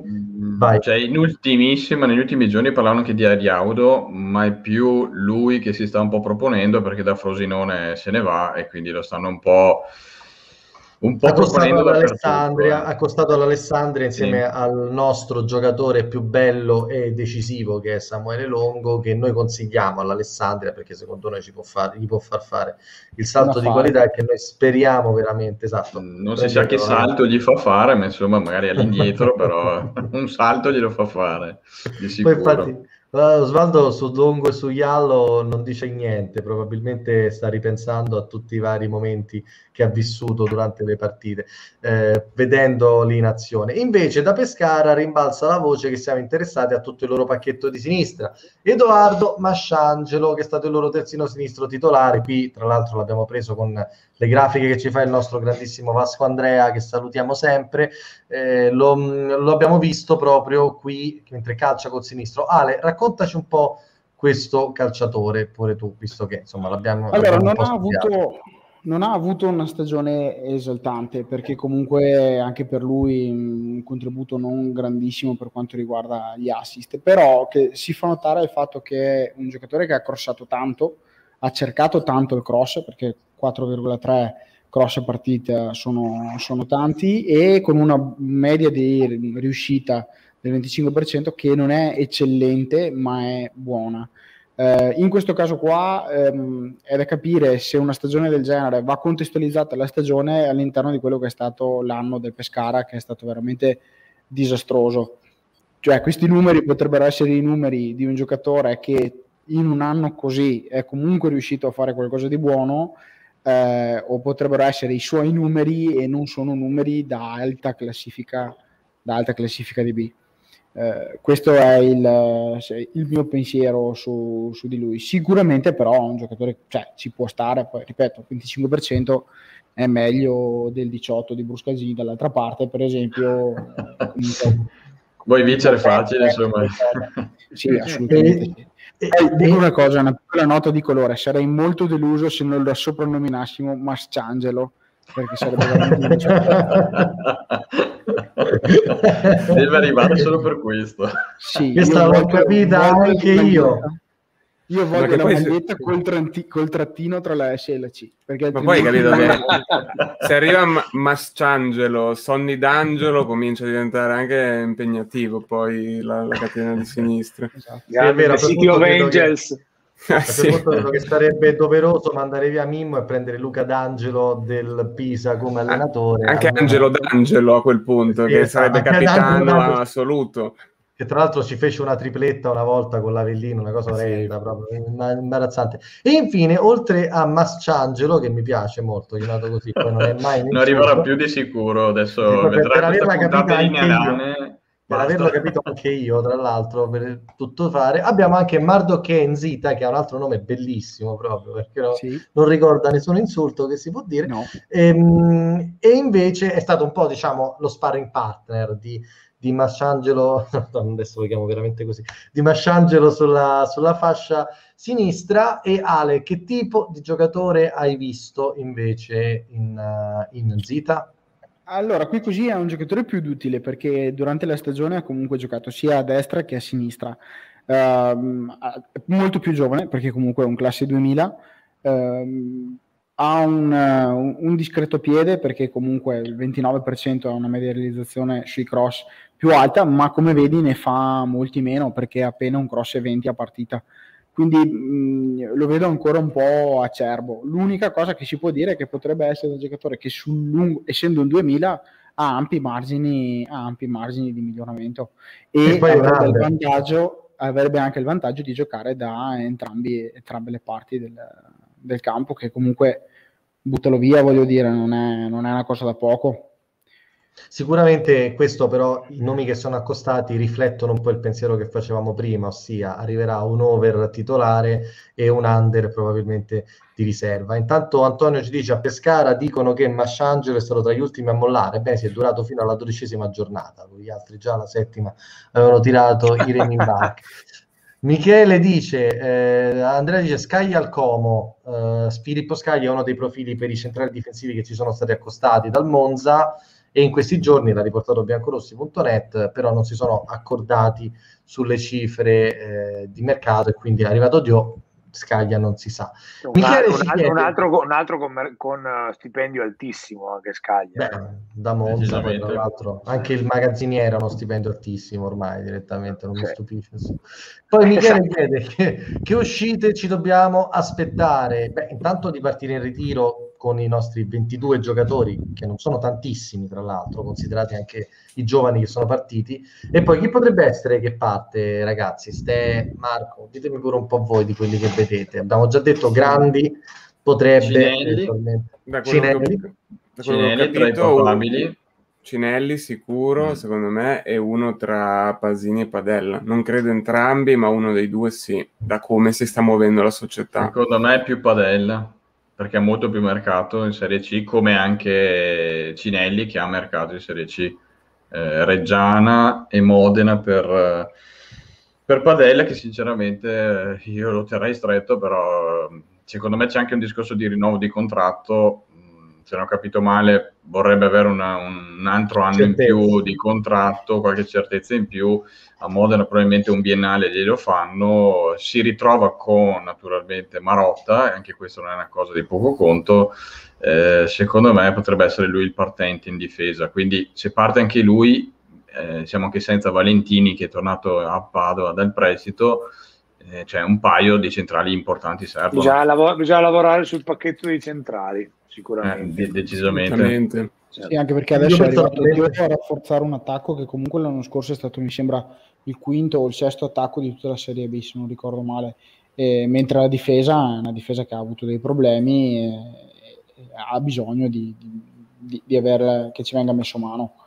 Io terrei Pasini, a, a, parte che secondo me Ale dopo questa frase ha deciso di, di lasciarci. Ehm, io terrei Pasini per due ragioni, eh, anzi tre. Uno comunque per quanto non sia un primo pelo, ha appena fatto 30 anni, cioè nel senso, quindi è un giocatore che... fa un altro paio d'anni buoni. Esatto, poi è stato un po' la scoperta è stato un giocatore poi. bandiera, un giocatore bandiera insieme a Grandi e Zonta e su Zonta sul perché non sia stato ancora comunicato il rinnovo punto di, di Fatima sì, non si capisce. Credo che sia anche lui a fare le visite mediche perché insomma lo danno per scontato. sicuramente. Eh, comunque al di là di questo Pasini giocatore bandiera insieme a Grandi che però potrebbe partire Zonta eh, e poi oltretutto è stato anche uno delle probabilmente delle cose migliori che l'anno scorso in Serie B abbiamo visto. Un giocatore che proveniva da un campionato dove era stato riserva, giocando poco, si è ritrovato a essere, diciamo, titolare per buona parte della stagione, secondo me anche con un buon livello. Quindi per tutta questa serie di ragioni a malincuorissimo tra i due rinuncerei a Padella e mi terrei Pasini. Entrambi sono in scadenza 2022 comunque, questo giusto per, per ricordare.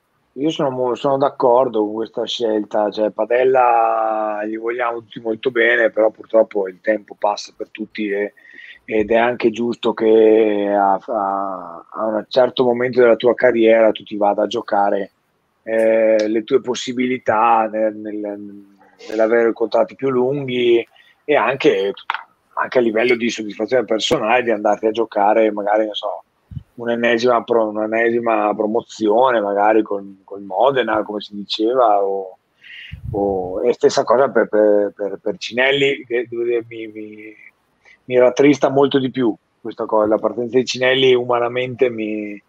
Sì, anche se dispia- purtroppo quest'anno è stato... Mi dispiace molto, però effettivamente è un giocatore che secondo me eh, in Serie C può ancora dire decisamente la sua ed è giusto che vada vada a fare, eh, a fare, a fare la differenza da qualche parte. Mm, per quanto riguarda Pasini, eh, la, la, storia di Pasini è bizzarra perché se tu parlavi negli ultimi tre anni o due anni con qualsiasi giocatore del Vicenza, tutti quanti dicevano il difensore più forte che abbiamo in rosa è Pasini. Ma tutti, tutti. Ma non è dubbio, eh, come lo vedo. E lo dicevano tutti, e, e in Serie C non giocava no? Addirittura quest'anno, prima di iniziare il campionato, un giocatore mi ha detto: Vedrai, giocherà molto più lui di Padella. Poi non è andata esattamente così, però diciamo sì. che ha giocato molto Pasini e secondo me cavandosi molto bene. Anch'io fra i due, perché purtroppo quando, se, se fai il dirigente sportivo non devi ragionare col cuore, devi ragionare con la testa e e fra i due lascio andare Padella sicuramente e, e, e tengo Pasini ai due. Rimane il grosso problema che devi avere almeno altri due, a meno che non si voglia considerare eh, Ierardo centrale.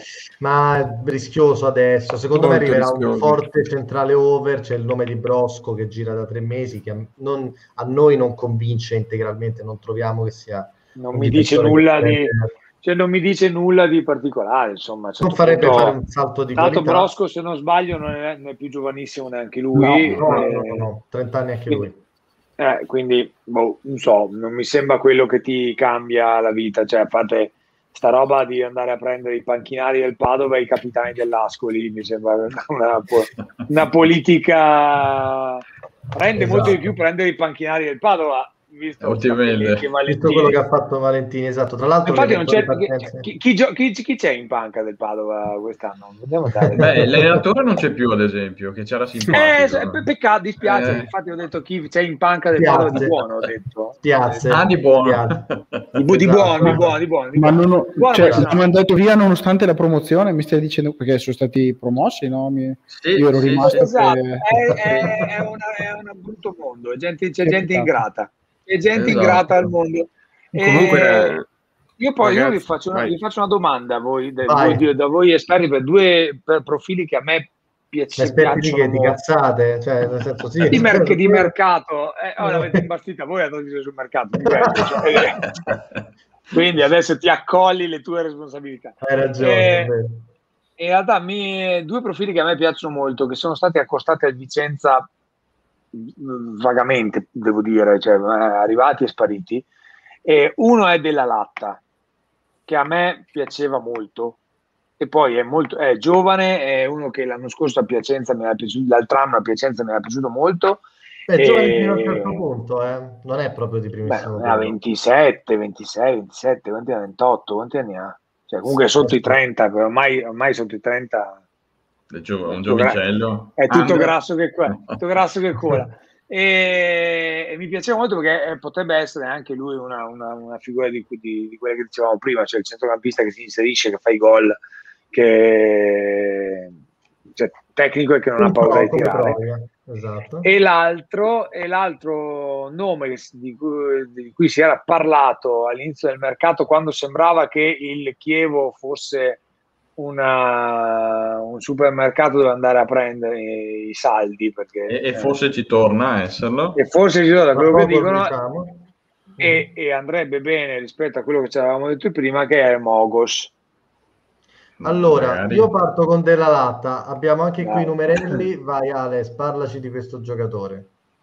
Allora, Della Latta, bel giocatore, eh, sicuramente sì, 28 anni, comunque come diceva giustamente Oz, non, non, giovanissimo, però neanche un giocatore, cioè nel pieno di quello che è il suo sviluppo possibile.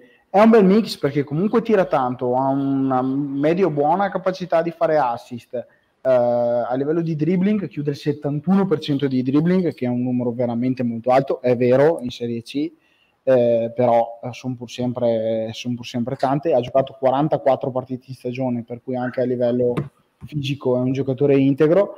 Eh, 13 gol, 4 assist, insomma, mi sembra un ruolino di marcia di tutta quanta di, di tutto rispetto. Uh, l'unico dubbio, come si, diceva, come si diceva un po' prima per D'Angelo, anche se qui secondo me è meno, perché ha fatto un, un campionato di alto livello uh, a Padova in un girone secondo me anche più difficile forse de, del girone C della serie, della serie, um, della serie C.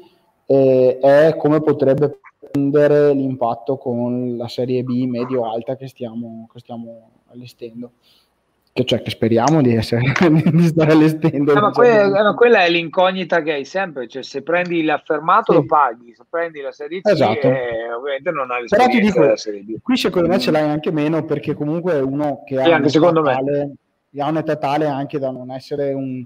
cioè non, non, non, lo vedo uno che si fa spaventare più di tanto da questa cosa. Poi magari sbaglio. Una bella, un, bel, un buon dribblatore tra l'altro. Molto buono perché il 70% è tanto. Sì. Cioè, Comunque alla fine se andiamo a confrontare è evidente il tipo di centrocampista che stanno cercando proprio, è, è proprio delineato. Eh, Proia, Della Latta, D'Angelo sono proprio degli incursori che entrano in area, tagliano la difesa avversaria e vanno a segnare. Quello che Di Carlo voleva far fare a Dariva e ci è riuscito in una partita perché prima non giocava con quello schema e dopo Dariva si è rotto e che, non abbiamo, che Cinelli non è stato in grado di fare ed è anche per questo che è stato messo sul mercato. Ma, ma di fatti se esce, se esce, anche Cinelli, di ruolo ne abbiamo solo tre e se giochiamo a, a tre ne arrivano altri tre e quindi eh, nulla vita che di questi tre, uno vabbè sarà il centrale probabilmente, ma due potrebbe essere il proie di turno che abbiamo detto e un altro da pescare dalla Serie C un under, un under ma da arrivano un prestito, eh. potrebbe magari, essere anche un prestito. Magari a ah, sì. o un buon prospetto della C. Eh, il Dariva dell'anno scorso, loro sperano di avere Dariva, però il Dariva dell'anno scorso, magari che al 20 agosto l'Inter piuttosto che un'altra grande squadra o hanno un giocatore under di prospettiva buono, potrebbe arrivare eventualmente in quel modo. Ecco. Comunque, ragazzi, modo... Beh, infatti, infatti molti, molti, molti molti che, che, criticano il mercato a, a, a, sette giorni dall'apertura eh, non si rendono sì. conto che, che, tanti giocatori, cioè bisogna anche aspettare l'occasione principale. Se io vorrei vedere se loro vanno so, a comprare una macchina e non fanno il giro dei concessionari per vedere dove costa meno, no? o se vanno dal, dal primo e dicono no, guarda, io prendo questa cosa che costa tanto perché ci tengo, voglio spendere tanto no. perché è di qualità. E quindi perché bisogna aspettare, per esempio eh, vedere che fine fa il Chievo, per esempio. Bisogna esatto. vedere quali sono le ambizioni delle retrocesse in Serie C, perché se la Reggiana, faccio per dire, fa una squadra per ritornare subito in Serie B è un conto, altrimenti se è un anno di, eh, dire, di, di, di, riposo, se è un anno sabbatico, la Reggiana ha due o tre prospetti, due o tre giocatori che potrebbero essere interessanti da questo punto di vista. Si era parlato di Varone, si era parlato di Radrezza, che è un giocatore a me piace un sacco, per esempio. Tantissimo non ci, non ci, servirebbe Radrezza in realtà a noi, però è comunque uno che che è un gran, buon, un gran bel giocatore. Anna Maria segna la dichiara della regina, per esempio, un po' per consigli degli acquisti. Comunque, a proposito appunto delle occasioni che diceva Osvaldo, l'ultima occasione dell'ultima ora pare proprio quella che il Chievo non è stato ammesso al prossimo campionato. La breaking news che arriva è questa. E ha tempo fino a martedì, martedì. per regolarizzare la situazione. E quindi, quindi e quindi da, cioè, cioè, gli avvoltoi che girano esattamente dubito però che dub, dubito che un profilo come Mogos possa arrivare visto che noi abbiamo deciso ormai di puntare sul duo Bruscagin di Pardo quindi la vedo complicata di un arrivo di un eh, prospetto però, come però Mogos. il, il fatto che si possa liberare qualcuno, adesso non, pe- non penso a, a, Mogos in particolare, però che una, una, notizia del genere liberi un certo tipo di giocatori magari ti fa anche cambiare come dire, in corsa. Eh, c'è Palmiero eh, che è un bel giocatore, ad esempio. Vabbè, ma perché c'è, c'è, c'è, c'è, c'è, no, c'è Canotto che a, noi, che a noi non serve, Canotto. che però è molto buono, c'è Carriccano che è buono, ce ne, ne hanno, c'è, Schemper, c'è Schemper in porta che è, un, che è uno fortissimo. Ti, ti, secondo me ti fa, potrebbe far cambiare a, a, qualche squadra anche la strategia in corsa. Insomma. Almeno potremmo farcelo dare in prestito. Prenderei... Però è del Napoli. Eh, per, questo dico, Napoli, eh. per, questo dico, potremmo farcelo dare in prestito, visto che non è del Chievo e quindi non, non riguarda il fallimento.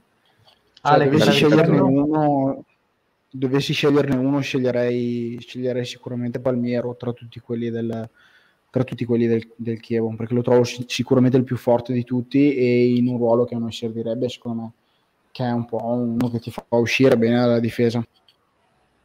Antonio prenderebbe Obi. Beh, sì, diciamo che il Supermarket Chievo sarebbe interessante.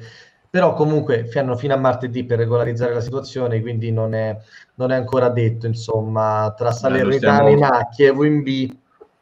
Lo stiamo dicendo da, da, sono... da, tempo, da tempo, e Chievo è come il nostro Lane Cassingeniano, negli ultimi due o tre anni si scriveva in qualche modo eh, finché arriva l'anno giusto che, no, che non ci stai più dentro quei conti eh, e questo è l'anno giusto. Tra l'altro i due o tre buoni che avevano, che avevano un po' di mercato, le altre squadre hanno aspettato, eh, perché giustamente sono lì in attesa di vedere prima se, si, se ti iscrivi e dopo casomai a fare qualche... Eh, cercare la, di la, fare qualche cosa eh, come logico l'anno, l'anno, buono, l'anno buono sarebbe stato l'anno scorso se gentilmente il Genoa e la Sandoria non avessero comprato eh, due giocatori Lì, prendendoli sotto, sotto ci sono sempre discorsi di, di plusvalenze quindi quando Genoa, Samp e altre squadre vanno a intervenire per aiutare una società vuol dire che sotto di solito ci sono altre questioni quindi non è che regala nessuno soldi per niente. Eh, quest'anno probabilmente non va così magari riesce a iscriversi però sicuramente è sempre un discorso che si tira avanti di un altro anno e dopo Beh, si va ci è andato avanti parecchio insomma. Io ho un paio due domande poi vorrei anche un pochino parlare insomma di un discorso che sta toccando tutti quanti i tifosi del Vicenza e non che comunque gli europei si chiudono domenica e la nazionale in finale. E vorrei giustamente fare anche un po' una cosa a questo però prima ci sono un paio di domande interessanti che voglio recuperare. La prima arriva dalla, da, da, da Pep Pep di Twitch che ci dice secondo voi l'operazione secondo voi l'operazione di Vallone potrebbe già dare i propri frutti magari già nel finale di questa sessione di mercato? O bisognerà aspettare almeno un semestre? Domanda libera ditemi un po' che ne pensate. No secondo me sarà anche fra un anno come minimo cioè adesso eh, si, si, parte avrà sicuramente i nomi i suoi nomi cioè non è che arriva con niente in mano però prima di prendere in mano il mercato secondo me ci, passerà un anno io credo che qualche nome se lo sia portato dietro, poi non so se sarà utile per questo mercato, però immagino che comunque un database lui ce l'abbia, non so se sono giocatori congeniali all'ANE, perché magari gli dovrà fare anche, de- cioè dovrà coordinarsi con Magalini. Magari però, che ne so, c'ha quel paio di nomini interessanti che non ti aspetti, quello Immagino vediamo. che arriva e fa, io te la butto là, perché poi quello di Roma, quindi posso anche fare. Te la butto là, c'ho questo che né male. Poi ci sta una domanda proprio per, per Oz relativa insomma, a quello che lui è, ossia un artista, e chiede il nostro grandissimo Fabrizio Cipro, che tra l'altro è un cultore incredibile di storia dell'Ane Rossi, che chiede, oltre al Morales di Ernesto sotto la Sud, c'è l'idea di proseguire con altre opere del genere per altri immortali biancorossi? Cosa hai in mente, Osvaldo? Puoi darci qualche spoiler oppure tutto top secret? Allora, no, eh, c'è, c'è sicuramente una. Morale sperare Iepo, cioè giusto. Cioè, Soprattutto adesso che non si vede, cioè quindi un murale esatto. nero. È nero. Se n'è andato, è caduto. Detto, ah, adesso l'hai offeso, se n'è andato. Eh, no, c'è sicuramente una cosa che verrà fatta, a meno che verrà fatta, cioè, non si sa mai però è che è in programma per uh, settembre-ottobre eh, che è un omaggio a un altro, un altro grandissimo della storia del Vicenza. Quindi sì, ce n'è uno già in programma. Poi si è parlato. Ozzy non lo dice, di... ma è il Murales per, dieci, per, le dieci stagioni di Giacomelli. Che... no, accolgo l'occasione per dire che quello che ho fatto in tribuna non è Giacomelli è semplicemente ah, si era speculato un... anche su quello. No, ma, no, un... no, non mi paga quindi non lo fa, non fatto lui. Eh, no è un numero 10 perché il numero 10 è un numero 10 simbolico perché è, il, certo. è il, numero, il numero, dei sogni no, dei, dei, ragazzini. Eh, no il, um, è un grandissimo della nostra storia che ci ha lasciato da poco e quindi... si, può, si può, esatto, quindi giustamente credo sia doveroso. E non è, e non è, e non è Paolo Rossi. Ce ne sta qualcuno che effettivamente un, un'idea mi è venuta, ma eviterò di aprire il dibattito e, su questo. In teoria è già, è già in preventivo, quindi, quindi si farà. E, poi si era parlato tempo fa di organizzare una sorta di Wall of Fame o di... Comunque, l'idea di, di, di, di ragionare sulla, sul decorare lo stadio con la storia è, c'è. Poi vediamo come, come andremo avanti. Insomma.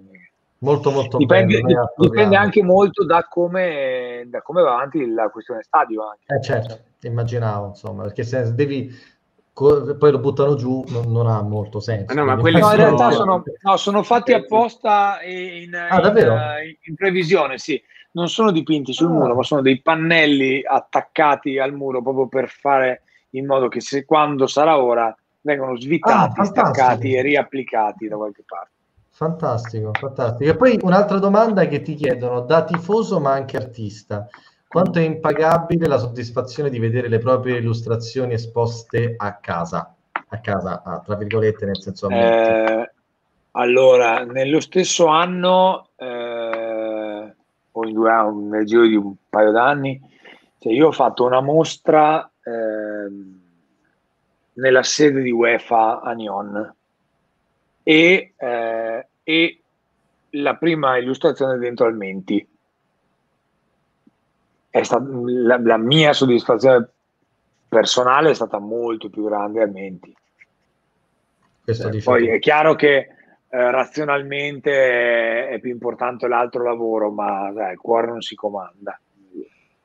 Giusto, giusto, sono totalmente d'accordo. Allora, abbiamo sforato ogni cosa, sono 1,48, fra poco direi che è il caso di liberare tutti, ma credo che sia giusto, insomma, esprimere un piccolo pensiero per gli europei in generale, per questa nazionale che comunque, devo dire, è partito tutto l'europeo un po' in sordina per quelli che erano tutte le situazioni e quant'altro, ma che si è dimostrato, secondo me, un europeo al di là delle performance della nostra nazionale pazzesche, un bel europeo, migliore dei precedenti, ma anche forse anche dei mondiali, al di là del fatto che non c'eravamo.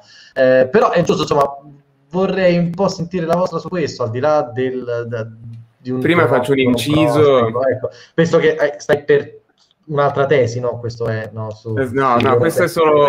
no, punto di vista di osservazione dei social, volevo parlare un po' della campagna invece che ha fatto ah, Osvaldo sui social, in cui insomma con le sue illustrazioni ha ripercorso tutti i luoghi comuni legati al calcio, le frasi qualunquiste che... E devo dire che personalmente la trovo geniale perché veramente... Da qualunquisti cioè, quali siamo, poi soprattutto... Un conto è sentirsi dire quella frase, ma poi invece vederla riportata così, secondo me anche per uno che lo pensa, si sente in difficoltà perché si rende conto di quanto in realtà sia priva di contenuto. Perché poi... Non credere, eh? non credere. C'è, c'è, gente, c'è gente che li ha condivisi pensando fossero veri. Ah beh, questo... non mi rincuora. No, beh, non, non, mi stupisce purtroppo neanche. No. Ma quello, guarda, in realtà quella cosa lì è fatta, inciso molto veloce anch'io, è fatta, è esattamente il, la mission aziendale, no? Cioè che è quella di dimostrare che si può essere dei tifosi di calcio senza essere dei, dei trogloditi eh, che, che, picchiano, che si procurano il cibo eh, cacciando i bisonti, quindi, cioè, mh, mm, e picchiando la gente con la clava. Eh, si può essere entrambe le cose e io sono io detesto i luoghi comuni e le generalizzazioni più di ogni cosa al mondo e quindi mi sembrava il caso di rispondere, ho provato a rispondere in maniera un po' eh, ironica perché mi sembrava il caso di, perché francamente mi ha rotto le palle quelli che ogni, ogni, ogni europeo, ogni mondiale dicono ah ma che schifo che mi fa a me il calcio eh non lo guardare, via, punto cioè, sì. cazzo vuoi cioè, sì, sì. Ma il, il, il peggio è la questione... quello sui rugbisti mi ha fatto vedere eh? Que- quello sui rugbisti, quello sui rugbisti mi ha fatto godere tanto, te lo devo dire. Eh beh, perché quella è una vecchia, è una vecchia diatriba per cui secondo il mio ex direttore creativo eh, il rugby è uno sport fantastico perché è impossibile essere scorretti perché for- la forza dello sport è più forte della scorrettezza perché i primi che, che si incazzano con te se sei scorretto sono i tuoi compagni perché offendi il gioco. Io l'ho mandato a cagare ovviamente in tempo zero perché c'è una roba che non sta in piedi. Mi sembra inevitabile. Di cosa stiamo parlando? No, poi, no perché poi il terzo tempo, la mitologia, tutti si vogliono tutti bene, si menano come fabbri, però alla fine sono tutti amici. No? Sì, vero, infatti è... poi, la terza, alla, poi la terza birra c'è un inglese guarda il culo all'amor- all'amoroso di Parisse no, no. e si menano per due ore fuori dal, dal, tempo. Cioè, quindi vabbè insomma eh, c'è perdere. Ragazzi, come li avete vissuti questi europei un po'? Nel senso, li avete visti tanto, li avete visti poco, avete visto solo la nazionale, ve l'aspettavate, non ve ne frega niente, insomma... Mh, che, che, che, parere vi dà? Che cosa vi lascia questa, questa, rassegna internazionale dopo due anni, che andiamo un anno e mezzo, insomma, tutto quello che è successo, stati vuoti, eh, insomma, un po' di ritorno alla normalità, al di là del contesto, anche a livello sportivo, no? ditemelo un po' liberamente. Ecco. Io me le sono viste Beh. tipo tutte, lo sapete. No, io ne ho viste poche, ne ho viste poche. Guardando la nostra nazionale, mi, mi domando sempre cioè un Balotelli a posto di testa, cioè, che giocava al 50% lì davanti, eh, penso che, che, la finale di Wembley la, la, vivevo in modo diverso, diciamo così. Mm, a parte quello, comunque abbiamo fatto un gran bel europeo, secondo me sarà difficilissima vincerla perché l'Inghilterra in casa in mezzo spinta chi arriverà, il rigore facile ce, ce l'avranno, l'hanno già avuto. Eh, eh, hanno vinto un mondiale, hanno vinto un mondiale su quel gol famosissimo e adesso eh, cioè, bisognerà stare attentissimi, quindi sarà difficile secondo me. La vedo, la vedo, la vedo buia, ma non per, non per demeriti nostri. Ste, tu che ne pensi? Io penso che in generale sia stato veramente un bel europeo, cioè a prescindere dall'Italia che è arrivata in finale, ma belle partite, risultati non scontati, belle storie sportive. Secondo me è uno di quegli europei da ricordare. Poi per noi speriamo che lo sia più degli altri, ecco, però mi è piaciuto anche da osservatore esterno del calcio in generale guardarlo. Poi insomma c'era anche questa bella storia sportiva di insomma Eriksen che si è ripreso, la Danimarca che quasi arriva in finale, insomma tanto, tanto storytelling come questa epoca insomma, richiede. richiede Ale, Ale. Io sai che sono sempre stato molto filo inglese, cioè ho una grossa passione per il calcio inglese e, ehm, e non davo un euro a Roberto Mancini che considero un allenatore mediamente scarso però giustamente eh, mi ha smentito e gli faccio i complimenti perché la squadra gioca bene e ha meritato di essere in finale. Quindi io comunque domenica cado in piedi perché a me il pensiero di un 40 milioni di inglesotti che già normalmente la domenica sera sono sbronzi, saranno, se vincono saranno ancora più ubriachi, comunque mi fa, mi fa star contento. Detto questo, se, se posso, chiudo con una frase che, che c'è inglesi, gente che andava nuda a cacciare marmotte quando noi già si accortellava un Giulio Cesare. C- citazione altissima da Corrado Guzzanti. esatto. Osvaldo, faccio non, vedere te perché poi vale, non vedendoti è una citazione eccezionale, non vedendoti è proprio resta questo mistero, questo alone. Esatto. Ah, io Osvaldo, la, la io, allora, io, gli europei li ho guardati abbastanza, tra l'altro commentandoli con, con, con Dario Focardi, che è un mio amico che ha un canale oh, no. su Twitch. Lo conosciamo, lo salutiamo anche, tra l'altro. Sono stato suo ospite più, più di qualche volta, quindi mi sono molto divertito a fare questa cosa. E io sono convinto che il progetto Mancini eh, abbia come target i mondiali 2022 e, e, che ci stiamo giocando questi europei soltanto perché sono stati rimandati di un anno, perché l'anno scorso non saremmo stati così competitivi. Eh, il fatto ha voluto che si spostassero di un anno e quindi avessimo eh, una serie di giocatori molto molto forti con un anno di esperienza in più, perché la pecca di questa nazionale è l'esperienza, e quindi ci stiamo giocando eh, anche l'europeo. Mm, teoricamente mm, è un europeo che potremmo anche vincere, perché l'Inghilterra è battibile. Eh, ieri ha dimostrato che, che, l'Inghilterra non gioca da sola. Ecco, questo è una cosa brutta da dire, però è stato evidente, c'è un rigore che non c'era dato su un'azione con due palloni in campo e che nessuno neanche al VAR si sia accorto di questa cosa, che potrebbe essere tranquillamente una partita da rigiocare per quel che mi riguarda, eh, ci mette in guardia, non, non, per fare i soliti vittimismi, per dire ah, aiuteranno l'Inghilterra, però avrà la classica spintarella della squadra che gioca in casa, che c'è, c'è da sempre, voglio dire, da, da, da da quando, l'uomo inventò il cavallo, esatto. da quando l'uomo inventò il cavallo, visto che stiamo parlando di citazioni colte, e, e, non so se la nostra nazionale, appunto dal punto di vista dell'esperienza, ha la forza tale per eh, non farsi distrarre da, questo, da questi aiutini, ecco, non, da non farsi innervosirsi, da non, non,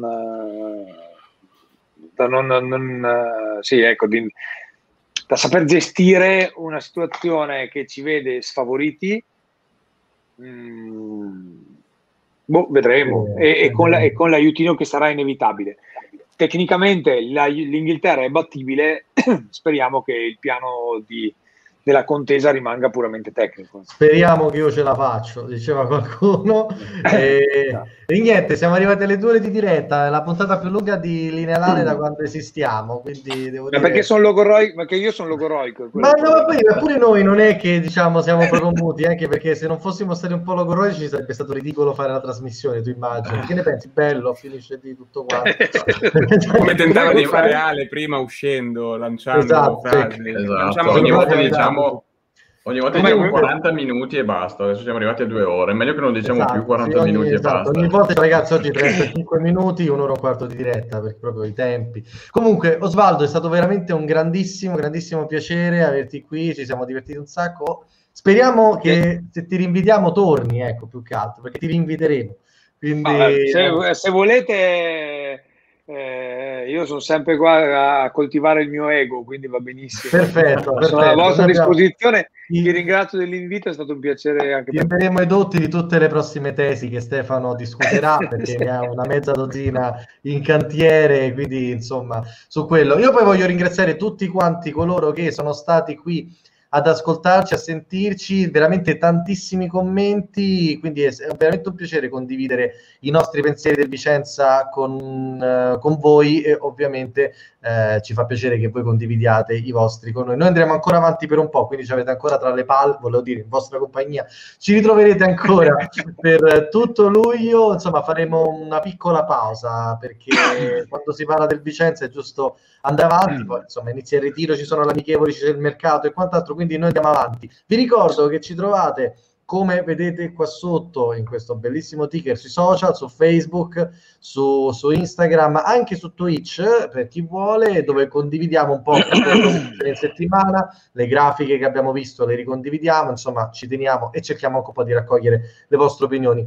Linea Lane vi saluta, torna la settimana prossima, appunto il giovedì e niente, quindi grazie mille, buonanotte a tutti. Salutate ragazzi, che se no, come al solito, buonanotte. Buonanotte. Buonanotte. Buonanotte. Ciao a tutti.